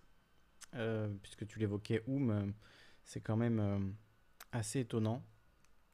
On voilà la présentation euh, donc qu'a fait Elon Musk avec des cochons. Donc le concept de Neuralink, c'est de brancher un, ordinateur directement dans notre cerveau euh, avec une puce Bluetooth qui se, qui se connecte donc à une interface informatique et qui capte les impulsions de notre cerveau. On voit là donc l'architecture. euh, le son. Donc ça c'est la présentation qu'a fait Elon Musk, euh, là c'était hier ou il y a, il y a deux jours. Euh, donc maintenant ça se présente sous la forme d'une espèce de pièce qui se met euh, sur le crâne et qui euh, pénètre à l'intérieur du, du cerveau. Et par voilà, ces fils qu'on voit là, une espèce de, de, de bande magnétique. Et le but, c'est donc de pouvoir se connecter à un ordinateur et potentiellement de, de pouvoir s'augmenter. Par exemple, euh, ça pourrait permettre de lutter contre Alzheimer. Alors ça, c'est ce qu'il dit au début. euh, il dit ça pourrait permettre de lutter, regardez toute cette liste de, de problèmes. Donc la perte de mémoire, euh, la perte d'ouïe, la cécité, donc le fait d'être aveugle, la, para- la paralysie, la dépression, insomnie, les douleurs extrêmes, les, les attaques, attaques cardiaques, attaques, crise d'épilepsie, anxiété, addiction et dommages cérébraux. Donc là, voilà, il, vend évidemment tous les avantages de cette technologie. euh, Elon Musk, technologie, donc vraiment de la puce dans le cerveau. hein. c'est, voilà, euh, là, on est dans Matrix, hein, littéralement.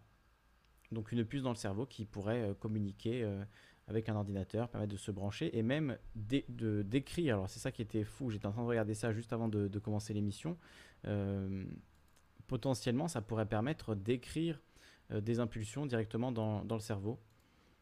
Donc euh, une technologie complètement, euh, complètement folle. Là, on entend le- les pensées, hein, les impulsions cérébrales de ce, de ce cochon qui est là. spikes, Gertrude. Um, um, you can see uh, each, each of the, the spikes from the 1024 electrodes. And, and then if, you, if, she, yeah, if she snuffles around, touches this snout in the ground, or you kind of feed her some food, pigs love food, um, then uh, you, you can see the neurons um, will fire much more than when you're not touching the snout.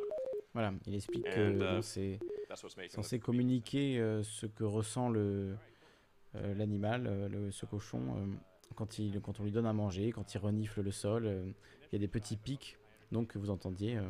Voilà, je sais pas trop quoi en penser honnêtement parce que je suis pas du tout spécialiste de, de ces questions-là. C'est-à-dire, est-ce que c'est euh, vraiment une technologie qui est au point et qui va changer no- notre vie euh, dans les, quelques années à venir Ou est-ce que c'est finalement de la projection, de la communication avec Elon Musk On a l'habitude quand même. Elon Musk, il est quand même assez coutumier de, voilà, de faire des, happenings, euh, de faire des, d'une certaine manière énormément de communication autour de ses produits pour créer un, engouement un peu artificiel. Et c'est comme ça qu'il a réussi d'ailleurs euh, à avoir l'entreprise Tesla capitalisée énormément par la vente de voitures qui n'existent pas encore en fait. Et juste des gens qui s'inscrivent pour avoir des voitures dans plusieurs années, qui sont prêts à attendre très longtemps pour avoir euh, une Tesla. Et donc ça, ça a l'air de fonctionner. Et maintenant, euh, il s'attaque à notre cerveau, après s'être aussi attaqué à l'espace hein, avec euh, SpaceX, euh, donc les fusées, euh, il ambitionne d'aller sur Mars, enfin bon voilà, c'est vraiment euh, un personnage de, de qu'il faut comics. pas, hein. Oui, excuse-moi, mais est-ce qu'il faut Oui. pas voir ça dans la globalité? Parce que des fois, on C'est-à-dire voit, on se concentre sur, bah, dans la globalité, c'est que justement, tu disais, ouais, SpaceX. Donc, euh, le gars, il va, il va envoyer, euh, on parle de peut-être de 30 000 satellites. Ouais, ça, Là, c'est je crois qu'il en est à, je sais plus. Voilà. En plus, la recherche sur notre cerveau, euh, la 5G, euh, la 5G, c'est pas lui, Gates. mais Starlink, ça permettrait de, de- d'être Voilà, en supplément de la permettrait. 5G, une connexion Internet ultra rapide euh, en supplément de la Exactement. 5G pour les zones reculées.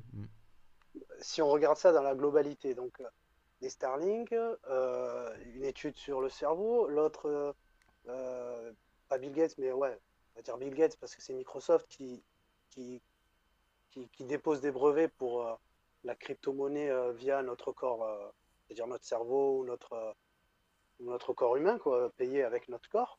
Euh, moi, j'arrive vite, à faire le lien. hein.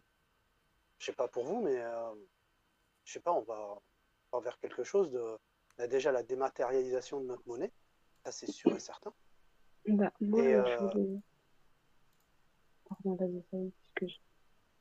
Et euh, à côté de ça, bah, se dire que cette future peut-être crise économique qu'on attend, euh, c'est, c'est- sera peut-être justifiée par rapport à ça. Qu'est-ce que vous en pensez? Oum.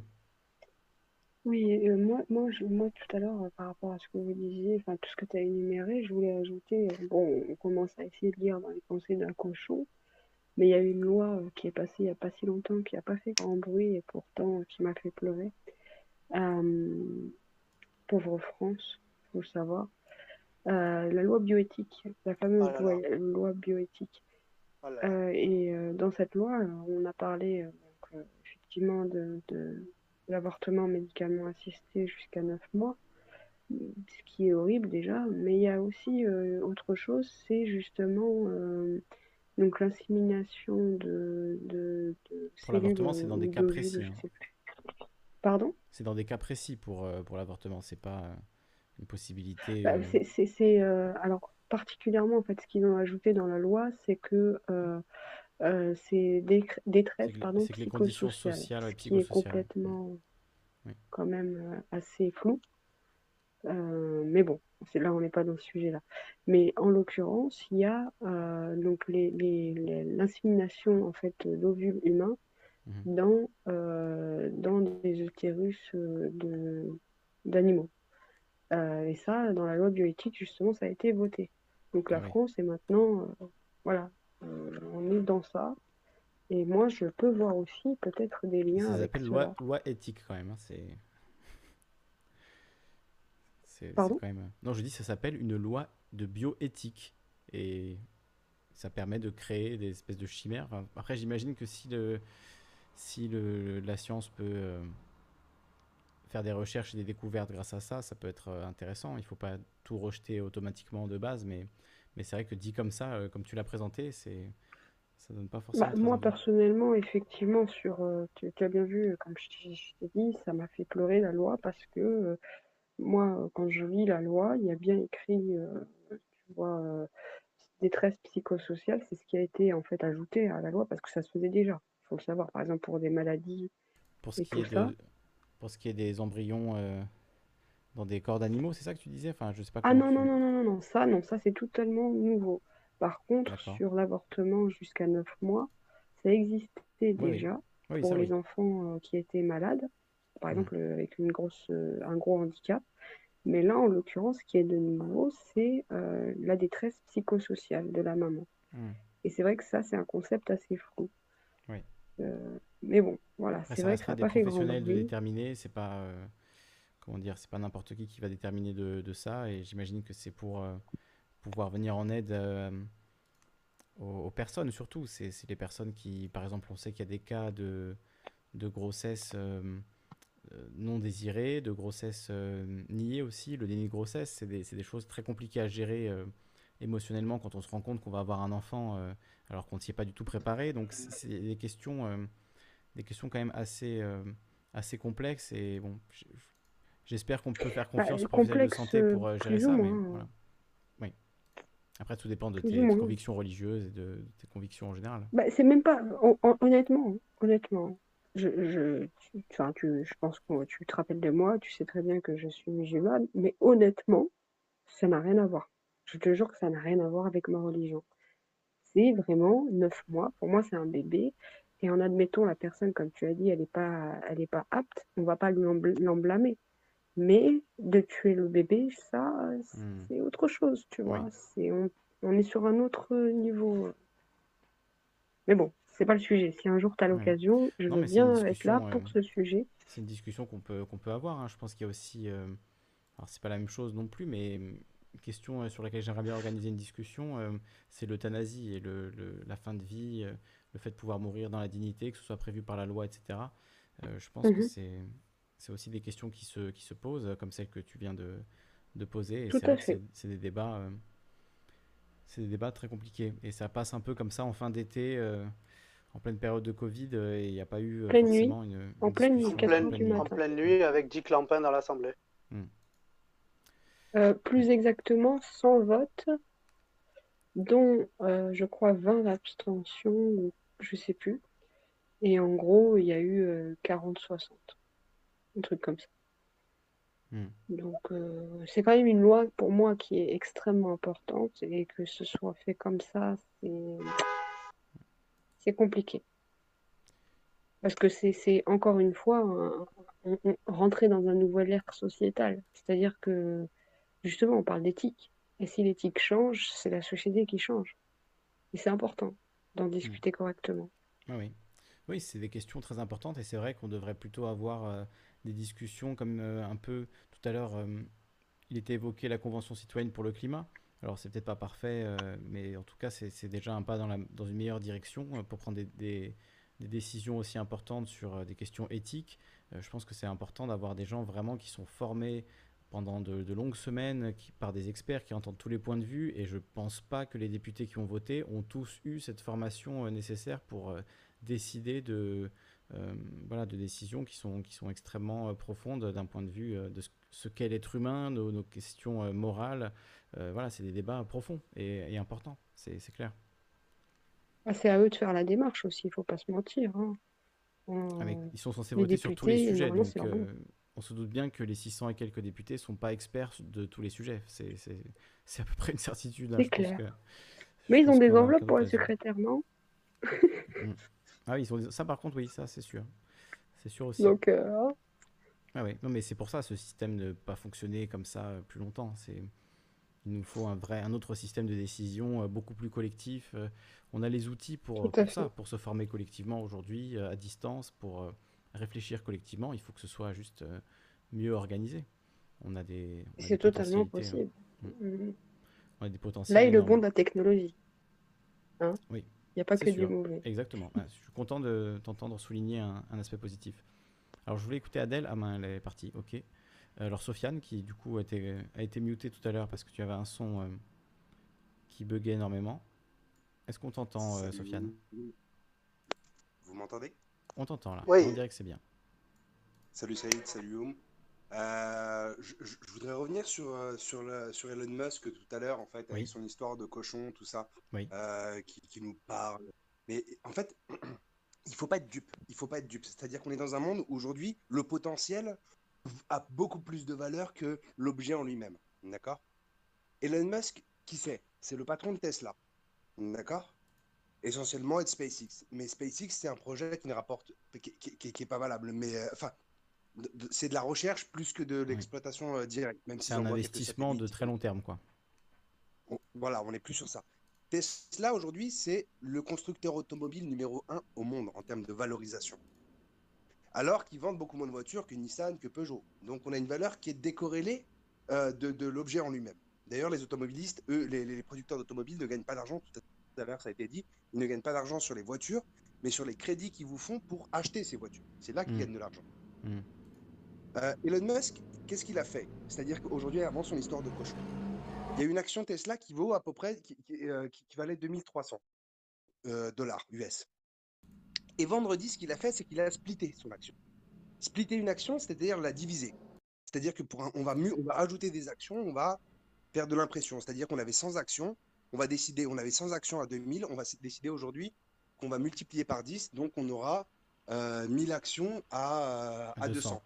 Ouais, c'est exactement ce qui c'est exactement ce qui Pour que ce fait. soit plus accessible à, plus de, à plus de monde et que, et que le, le Pékin moyen, entre guillemets, puisse euh, se payer des actions Tesla alors qu'elles coûtent aujourd'hui 1000 et quelques dollars. Je ne sais pas quel est le, quel est le prix, mais c'est pour rendre plus accessible l'achat d'actions et de participation à, à l'entreprise. Mais c'est beaucoup plus malin que ça. C'est-à-dire que d'une action à 2300 qui a été divisée par 5 vendredi, Oui. donc on est passé d'une action Tesla à 2300 dollars US à une action Tesla à 400 dollars US. Hmm. Et aujourd'hui, aujourd'hui, cette action Tesla, elle a pris 98 euros. 98 dollars US. C'est-à-dire qu'on est passé de, 400 à- à- de 450 à 498. Hmm. On a gagné 50 dollars US en une journée. Oui, alors que techniquement, rien n'a 75 changé. 000 quoi. actions, C'est quand même. à- euh, multiplié par 75 000 actions, c'est-à-dire qu'aujourd'hui, pendant que toi, tu te levais comme un connard pour gagner 90 euros, sur lequel on va te casser les couilles, et ben ce mec-là, il s'est fait 5,7 milliards de dollars US en une seule journée, et je vous parle d'aujourd'hui, lundi. hmm. Ouais, ouais. Ça, c'est ce qui s'est passé entre le split vendredi et aujourd'hui lundi. On nous parle du cochon qui nous parle, mais ça, c'est c'est de l'effet d'annonce. Moi, j'ai vu des vidéos sur YouTube, sur, c'est un Thaïlandais qui fait ça, il accroche des, euh, des électrochocs à un cafard et il le contrôle. Bon, bah voilà. Hmm. Bon, bah c'est super. Bon, il fait ça, il s'amuse. Mais est-ce que ça fait une technologie euh, avec une valeur marchande? Non. Mais dans notre marché, dans notre bulle financière, ça a fait grossir une action de 50 dollars multipliée par 115 millions. C'est-à-dire qu'un coup de com lui a fait gagner 5,7 milliards de dollars. Plus que le produit en lui-même. Peu importe ce qui sort avec son cochon derrière, il a gagné aujourd'hui tout de suite 5,7 milliards de dollars. Ouais. C'est Suite quand même. euh, On a eu un split, on a eu un effet de com, un effet d'annonce. Tesla toujours innovant, tout ça avec Elon Musk. On gagne 50 dollars et on s'est fait 5,7 milliards de dollars US sur une journée. ouais, et sur du vide, quoi, Voilà. au final, hein, sur juste des effets de- d'annonce et sur. Du euh, potentiel. Du potentiel. Du C'est potentiel. une potentialité que.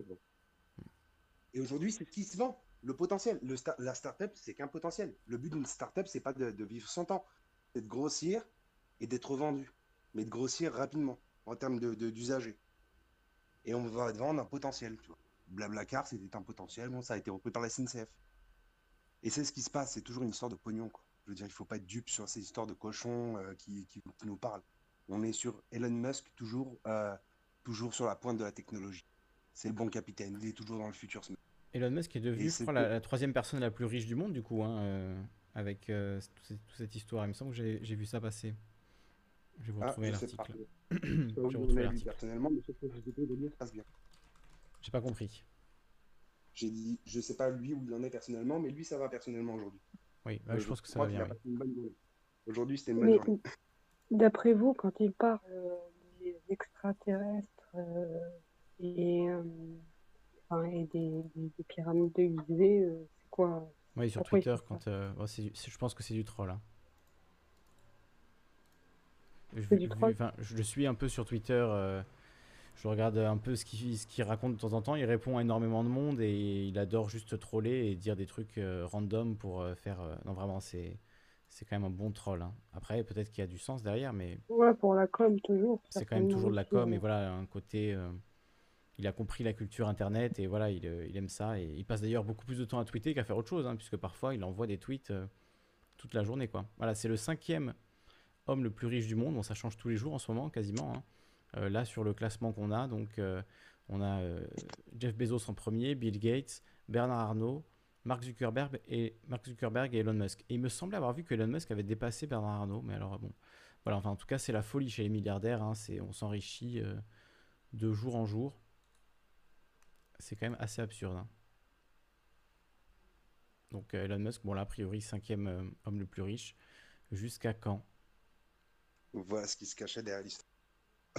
derrière l'histoire de, de Neuralink. Alors après Neuralink, ça pose des questions. Moi, je voulais pas forcément euh, qu'on s'attarde trop sur le coup de com' de Elon Musk, mais euh, potentiellement, comme tu dis, voilà, c'est des technologies qui existent. Euh, euh, la, la possibilité de- de- d'interagir avec un cerveau humain par l'informatique, par des électrodes, par euh, des, des- des outils. Donc cette technologie, si on la développe et qu'elle fonctionne et qu'elle ne met pas en péril la vie humaine, il y a des gens qui vont euh, l'essayer pour jouer à des jeux vidéo euh, euh, à l'intérieur même de leur cerveau. Forcément, il va y avoir des usages de ces technologies qu'on peut même pas imaginer aujourd'hui. Mais là, c'est surtout, moi, personnellement, pour la société, c'est plutôt l'enregistrement de, la mémoire et, à l'inverse, faire enregistrer quelque chose dans le cerveau. Je pense que ça, ça va être, euh, comment dire, pas accessible à tout le monde. Genre, Hmm. peut-être ce sera l'élite qui vont se performer et le reste euh, resteront Oui. avec un cerveau Moins moyen, modifié. si je peux dire comme ça. Oui. Après, euh, tu vois, c'est, on pouvait se dire la même chose de la voiture, à l'invention de la voiture. Voilà, la voiture restera à l'usage des riches, etc. Et puis ensuite, l'usage s'est massifié. Et aujourd'hui, euh, même si ça coûte cher, énormément de gens ont une voiture ou en tout cas sont dépendants de, de leur voiture pour travailler, etc. Donc, euh, beaucoup de gens euh, sont prêts à faire des sacrifices pour avoir une voiture. Est-ce que si euh, se faire mettre une puce dans le cerveau, ça coûte à peu près le même prix, il n'y a pas des gens qui vont le faire. Des gens c'est sûr, c'est certain même. Quand on voit l'engouement pour les téléphones iPhone Voilà, oui, oui. avec un salaire, ça le prix d'un salaire, quoi. Ouais, effectivement. Je pense qu'on n'a plus le droit d'être, euh, de, se dire, oh, ça, les, gens euh, n'adopteront pas ces pratiques bizarres. On a vu tellement de choses changer dans ces 20 dernières années en termes de pratiques, de, voilà, d'a- d'acceptation du téléphone portable euh, dans la vie de tous les jours, etc.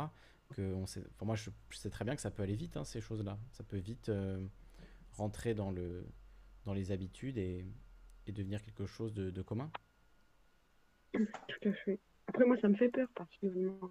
Comme j'aime dire, c'est on est on est des on est en train de tester quoi une nouvelle ère. L'ère d'Internet, c'est nous. Euh, on est les premiers à tester. On ne sait pas quel effet ça a sur euh, l'humanité en réalité au long terme. Là, on va encore plus loin. Moi, perso, ça me fait un peu peur. hein, peut-être je suis un peu vieux jeu, mais je sais pas. Moi, j'ai une tendance en fait à vouloir euh, à, à être rassuré parce que le, le- le monde vit dans un équilibre. C'est-à-dire que même s'il y a un abus qui est temporaire, euh, l'histoire se rééquilibre. Et je ne crois pas qu'on va, qu'on va sombrer dans un. Oui, mais quand on regarde l'histoire, c'est pas cool hein, quand ça se rééquilibre.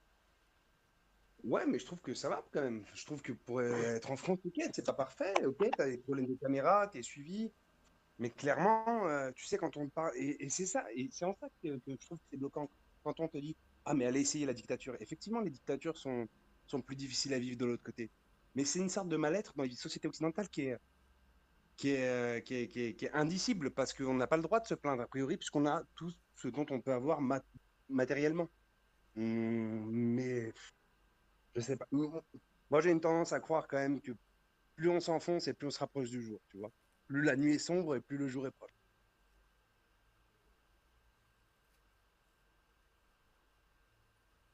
On espère. Alors, je préférais qu'on qu'on finisse sur des paroles un peu plus, euh, un peu plus rassurantes quand même, un peu plus optimistes.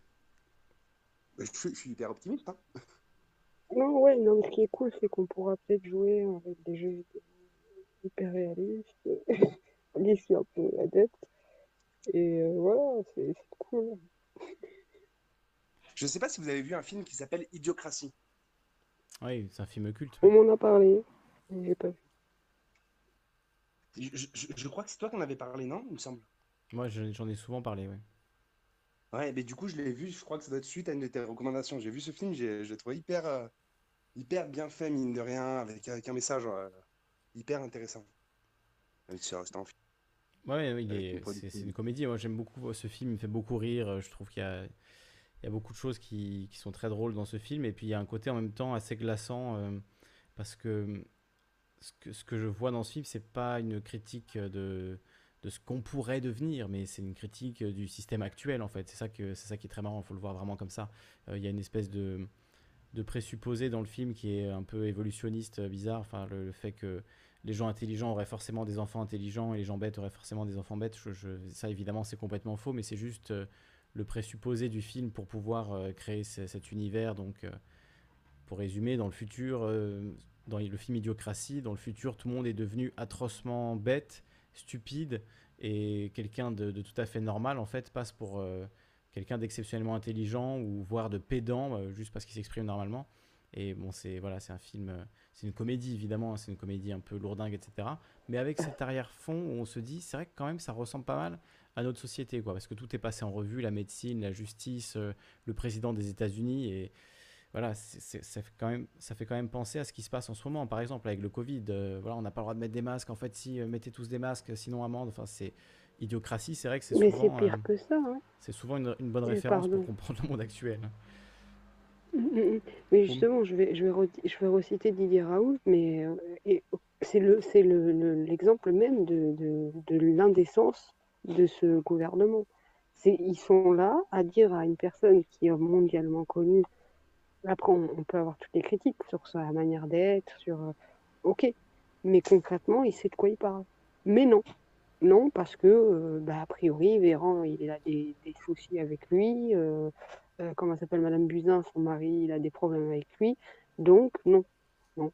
Et effectivement, moi, je dirais que c'est pire que peut-être ton... J'ai pas vu le film, hein, euh, Idiocratie, mais de ce que tu as dit, moi, j'ai l'impression que c'est pire. C'est-à-dire que les gens, effectivement, sont moyens, mais les gens qui vont tendre, c'est-à-dire que on est tous moyens, si je puis dire. euh, voilà, c'est on apprend tous. C'est comme ça qu'on devient tous plus intelligents. Ben, ceux qui vont être dans la démarche de vouloir s'instruire, ben, on va leur dire non mais toi tu te prends pour qui toi en fait Euh, t'as t'étais mieux que moi? Et, et, et c'est moi j'ai plus l'impression d'être dans cette société et en fin de compte effectivement on va faire la promotion de personnes un but d'elles-mêmes en fait dans l'apparence et non pas dans le fond et je sais pas si c'est ça le film mais c'est j'ai j'ai l'impression que c'est même pire que ton film à l'heure actuelle c'est ouais je sais pas Mais moi, ce qui m'avait marqué dans ce film, c'était le, fait d'adopter des, des éléments de langage sans même les comprendre.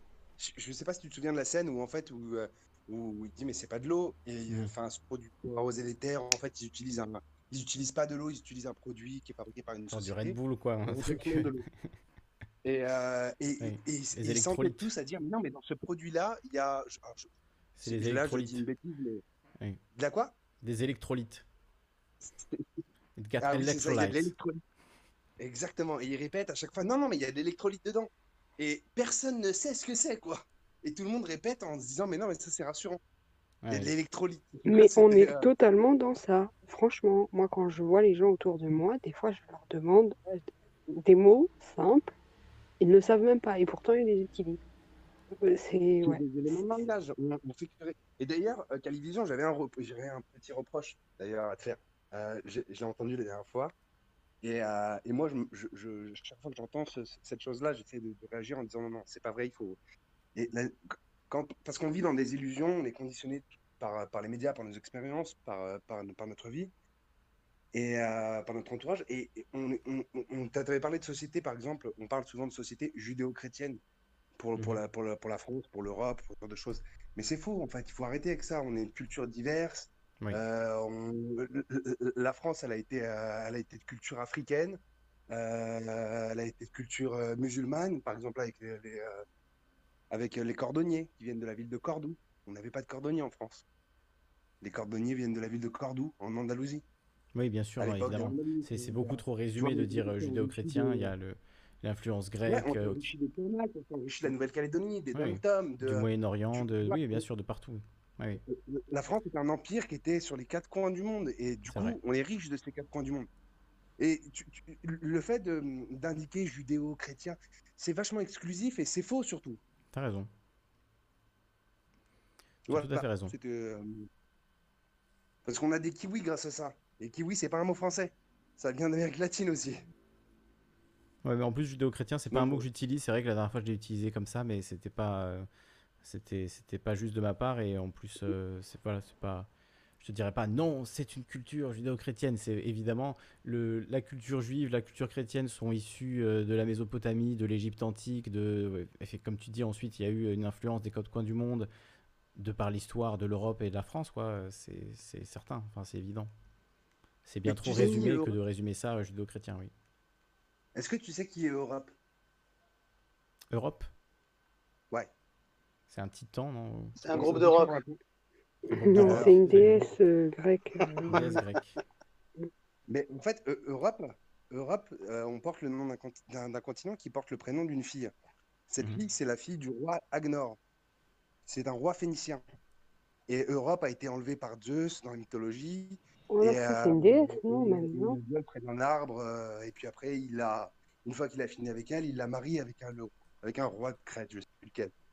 Mais, euh, mais Europe est une fille li- euh, libanaise, d'ailleurs, pour le coup. Parce que c'est la Phénicie, c'est le Liban. Mhm. Voilà, tu vois, on hérite de, de- de différentes cultures comme ça. Et on- on- il faut, il faut arrêter tout ce qui est inclusif, tout ce qui est. euh, ce que c'est- il- tout est faux. Je veux dire, on n'a pas de, mais- il n'y a aucune culture sur Terre qui ne s'imprègne pas d'une autre d'autre. Je veux dire, on, on s'imprègne des uns des autres. Je veux tu, pas tu faire parles, tu veux dire rabat-joie, le- mais l'appropriation culturelle, Pardon. quoi. Ouais, parce que parce on- on- on dit quoi de nos Asiatiques qui sont en France et qu'on a qui, qui, qui- qui viennent par exemple du Cambodge ou, euh, ou de l'Indochine à l'époque, on a été Mhm. présent en Indochine, en France. Tu vois, donc il- il- on a hérité de, de, de populations, de cultures. Et on ne peut pas les exclure en disant non, non, nous c'est judéo-chrétien, puis tout le reste c'est autre chose. Non, c'est faux. La France, c'est pas ça. Ça a été un empire colonial avec le- le- les mauvais côtés de l'histoire. Bon, ben, il faut les voir tels qu'ils sont, et puis on n'est pas ces gens-là, on n'est pas les mêmes personnes. Faut l'accepter, puis passer à autre chose. Mais on est dans un déni de réalité. Tout à l'heure, c'est ce dont vous parliez, en fait. Quand tu parlais de Macron, on avait cette situation sur le Covid, en fait, où, où au final, on s'aperçoit qu'il y a un déni de réalité. C'est-à-dire que ces gens sont dans une réalité qui s'entêtent à vouloir décrire qui n'existe pas. C'est-à-dire qu'il n'y a pas eu de problème de masque, il n'y a pas eu de problème d'approvisionnement, il n'y a pas eu de problème. Il y a, eu zéro problème. Ils ont même bien géré la crise, selon eux. On est dans ce déni, dans, le déni de la réalité. C'est à peu près la même chose. Mais- du coup, le- mon petit bémol, c'était juste un bémol qui était un peu long d'ailleurs. Non, mais euh, c'est- intéressant ce que tu dis, et moi je vais revenir à quoi? À l'éducation nationale. Euh, à l'école publique, on ne nous apprend pas l'histoire comme il se doit. Déjà, à partir de là, bah, faut pas se plaindre, euh, si je peux dire, euh, même moi, la première, il a fallu que je réapprenne, en fait. Il a fallu que je rouvre des livres, que je m'intéresse. Parce qu'à l'école, on nous apprend Louis XIV, euh, les hommes préhistoriques, euh, euh, Napoléon, enfin, des, des grandes lignes de l'histoire. Et même dans ces grandes lignes, en réalité, ils nous montrent bah, bah, un point de vue bien spécifique. Par exemple, on va nous parler de Victor Hugo, mais on va bien se garder de nous parler de, de, sa, de son côté, comment dire, c'était l'époque, hein, bien entendu, mais qu'il était aussi, euh, xéno- euh, on dit xénophobe euh, quand on, bref, raciste, mais c'est pas Mhm. raciste. En fait, je, je veux pas dire raciste parce que c'est pas vraiment raciste. En tout cas, il avait des textes xénophobes envers euh, les Algériens, par exemple. Mhm. Et pourtant, moi, je trouve que c'est important, justement, pour l'histoire, pour comprendre les tenants, les aboutissants, Oui, le pour se, de se rendre compte, euh, les Gaules. Pardon, excuse-moi. Non, non, tu tu as tout à fait raison. Je, je Non, mais par juste. exemple, se rendre compte que les Gaules elles-mêmes, par exemple, la Gaule elle-même a été colonisée. C'est-à-dire que on parle souvent de la colonisation algérienne, la colonisation ceci, mais la, la, la France elle-même a été colonisée. Mm. Et c'est c'est- c'est intéressant de se rendre compte de ça, en fait. Oui, oui, par un Donc, empire, euh, euh, un empire, euh, l'empire romain, Voilà. qui a, les qui a France, surtout. disparu lui aussi d'ailleurs, au bout d'un moment. Les Francs viennent de Belgique. Les Francs viennent de Belgique, n'oublions pas. En fait, la France a été colonisée de partout, de France, de Navarre, de, la France à Navarre. C'est- comme ça. Ça a été des royaumes, ça a été. La France, c'est déjà, comme je disais, les Gaules, c'était une multitude de peuples. Euh, C'est-à-dire que c'était ethniquement, certes, mais aussi culturellement.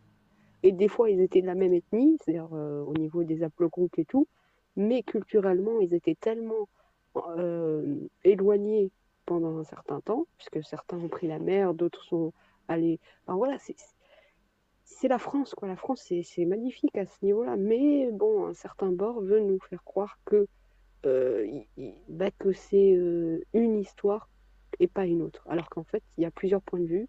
Et la France, c'est ça qui, est intéressant, c'est qu'elle a jamais été. euh, elle n'a pas, pas eu le genou à terre comparé aux autres pays. Ça a toujours été des gens qui euh, se battent pour leurs idées, pour leur peuple. Après, voilà, c'est l'histoire de France. Moi, je la trouve magnifique. D'où le fait que je, tiens à rester ici malgré, bon, voilà, tout, tout- tous ces troubles par rapport à moi, moi étant musulmane, voilà. Parce que la France, c'est pas ce qu'on veut nous dire. La France, c'est mieux. C'est largement mieux. La France est le seul pays d'Europe occidentale qui partage euh, autant au sud qu'au nord, c'est-à-dire qu'il y a autant de, de territoires euh, au sud de l'Europe, c'est-à-dire euh, Espagne, Portugal, enfin voilà, il y a des liens avec l'Italie, l'Espagne par le- l'ouverture sur la Méditerranée, euh, et au nord, euh, il y a des frontières avec la Belgique, avec l'Allemagne, donc euh, C'est un carrefour. c'est un pays qui est voilà Un carrefour carrefour. de carrefour de, de l'Europe, de l'Europe occidentale. Zemmour, si tu nous écoutes, salutations. Non, pas de salutation de ma part. Regardez CNews Et si vous voulez saluer paix. Zemmour. Surtout la paix, la paix. La paix. Ah, écoute, voilà, on va finir sur cette note de, de paix. Je voulais juste euh, ajouter un, un mot sur euh, le nouveau Premier ministre euh, libanais. Mais alors, j'ai j'ai encore une fois ouvert beaucoup trop d'onglets. Je vais retrouver ça rapidement. Parce qu'ils n'avaient pas de Premier ministre depuis euh, qu'on avait vu euh, quasiment en direct euh, la démission du, Premier ministre libanais. Donc, euh, Mustafa Hadib, nouveau Premier ministre du Liban, face à une tâche titanesque. Je vous mettrai l'article dans la description. Je vous montre le- l'article de RFI. Donc, nouveau Premier ministre du Liban, Mustafa Had- Hadib, est confronté à des défis gigantesques pour empêcher l'effondrement du pays. Et il y a d'ailleurs Emmanuel Macron qui est en ce moment là-bas, euh, qui, euh, on, ne fait, on ne sait pas trop quoi, euh, parle des liens entre la France et le Liban. euh, bon. Peut-être qu'il est président du Liban en fait, c'est, on ne savait pas. Quelle indignité. Quelle indignité. Bon, je vous mets la- Ouais. l'article, je vais pas vous lire parce qu'il est assez long, mais assez complet apparemment. Je vous mets le lien dans la description pour la suite. on refera une émission sur le Liban. Il y a, il y a beaucoup de sujets en fait que j'ai envie de traiter en ce moment. euh, ce qui se passe au Mali, euh, ce qui se passe euh, au Bélarus, ce qui se passe aux États-Unis, euh, au Brésil. Enfin, il y a, il y a vraiment beaucoup beaucoup de choses à dire et beaucoup de, de sujets qui évoluent très vite et où il se passe énormément de choses chaque jour. Donc c'est dur de suivre tout ça en parallèle. Mais voilà, c'est, je vais essayer d'aborder tout beaucoup ça. de choses se préparent. Mm. Et c'est après qu'on comprend pourquoi Macron était sur place.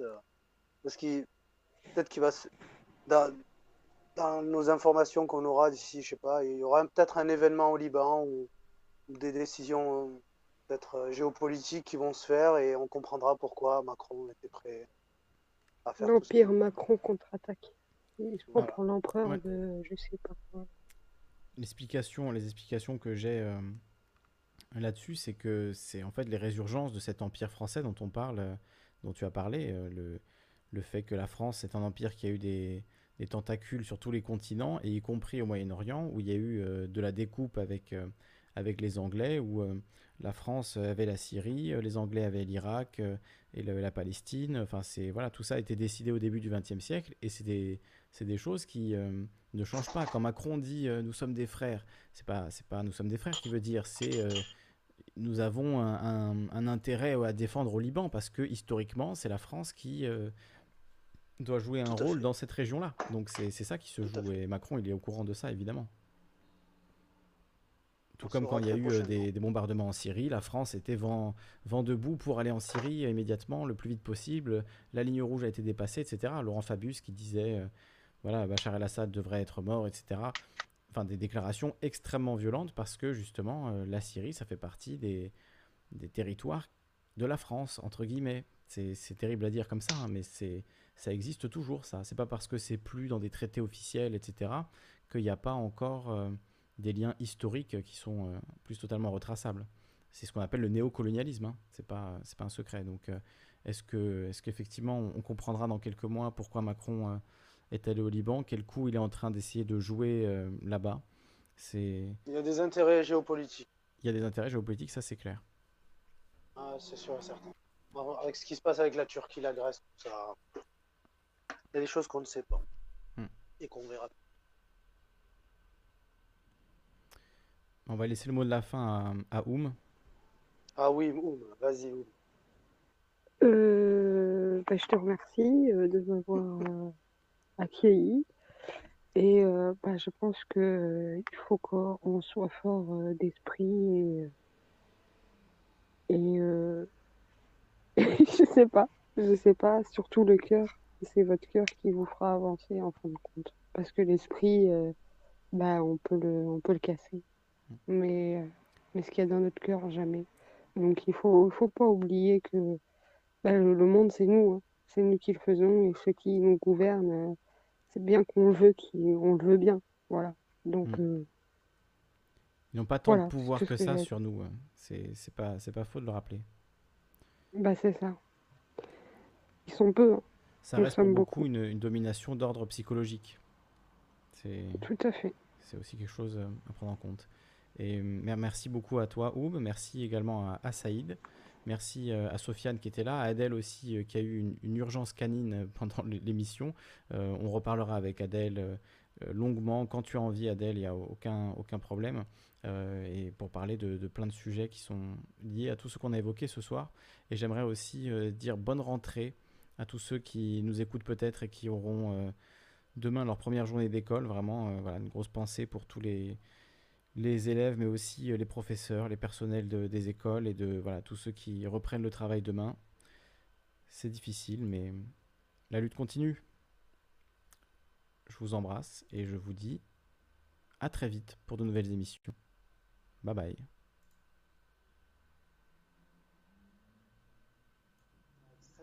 Puissant pour lutter contre le virus.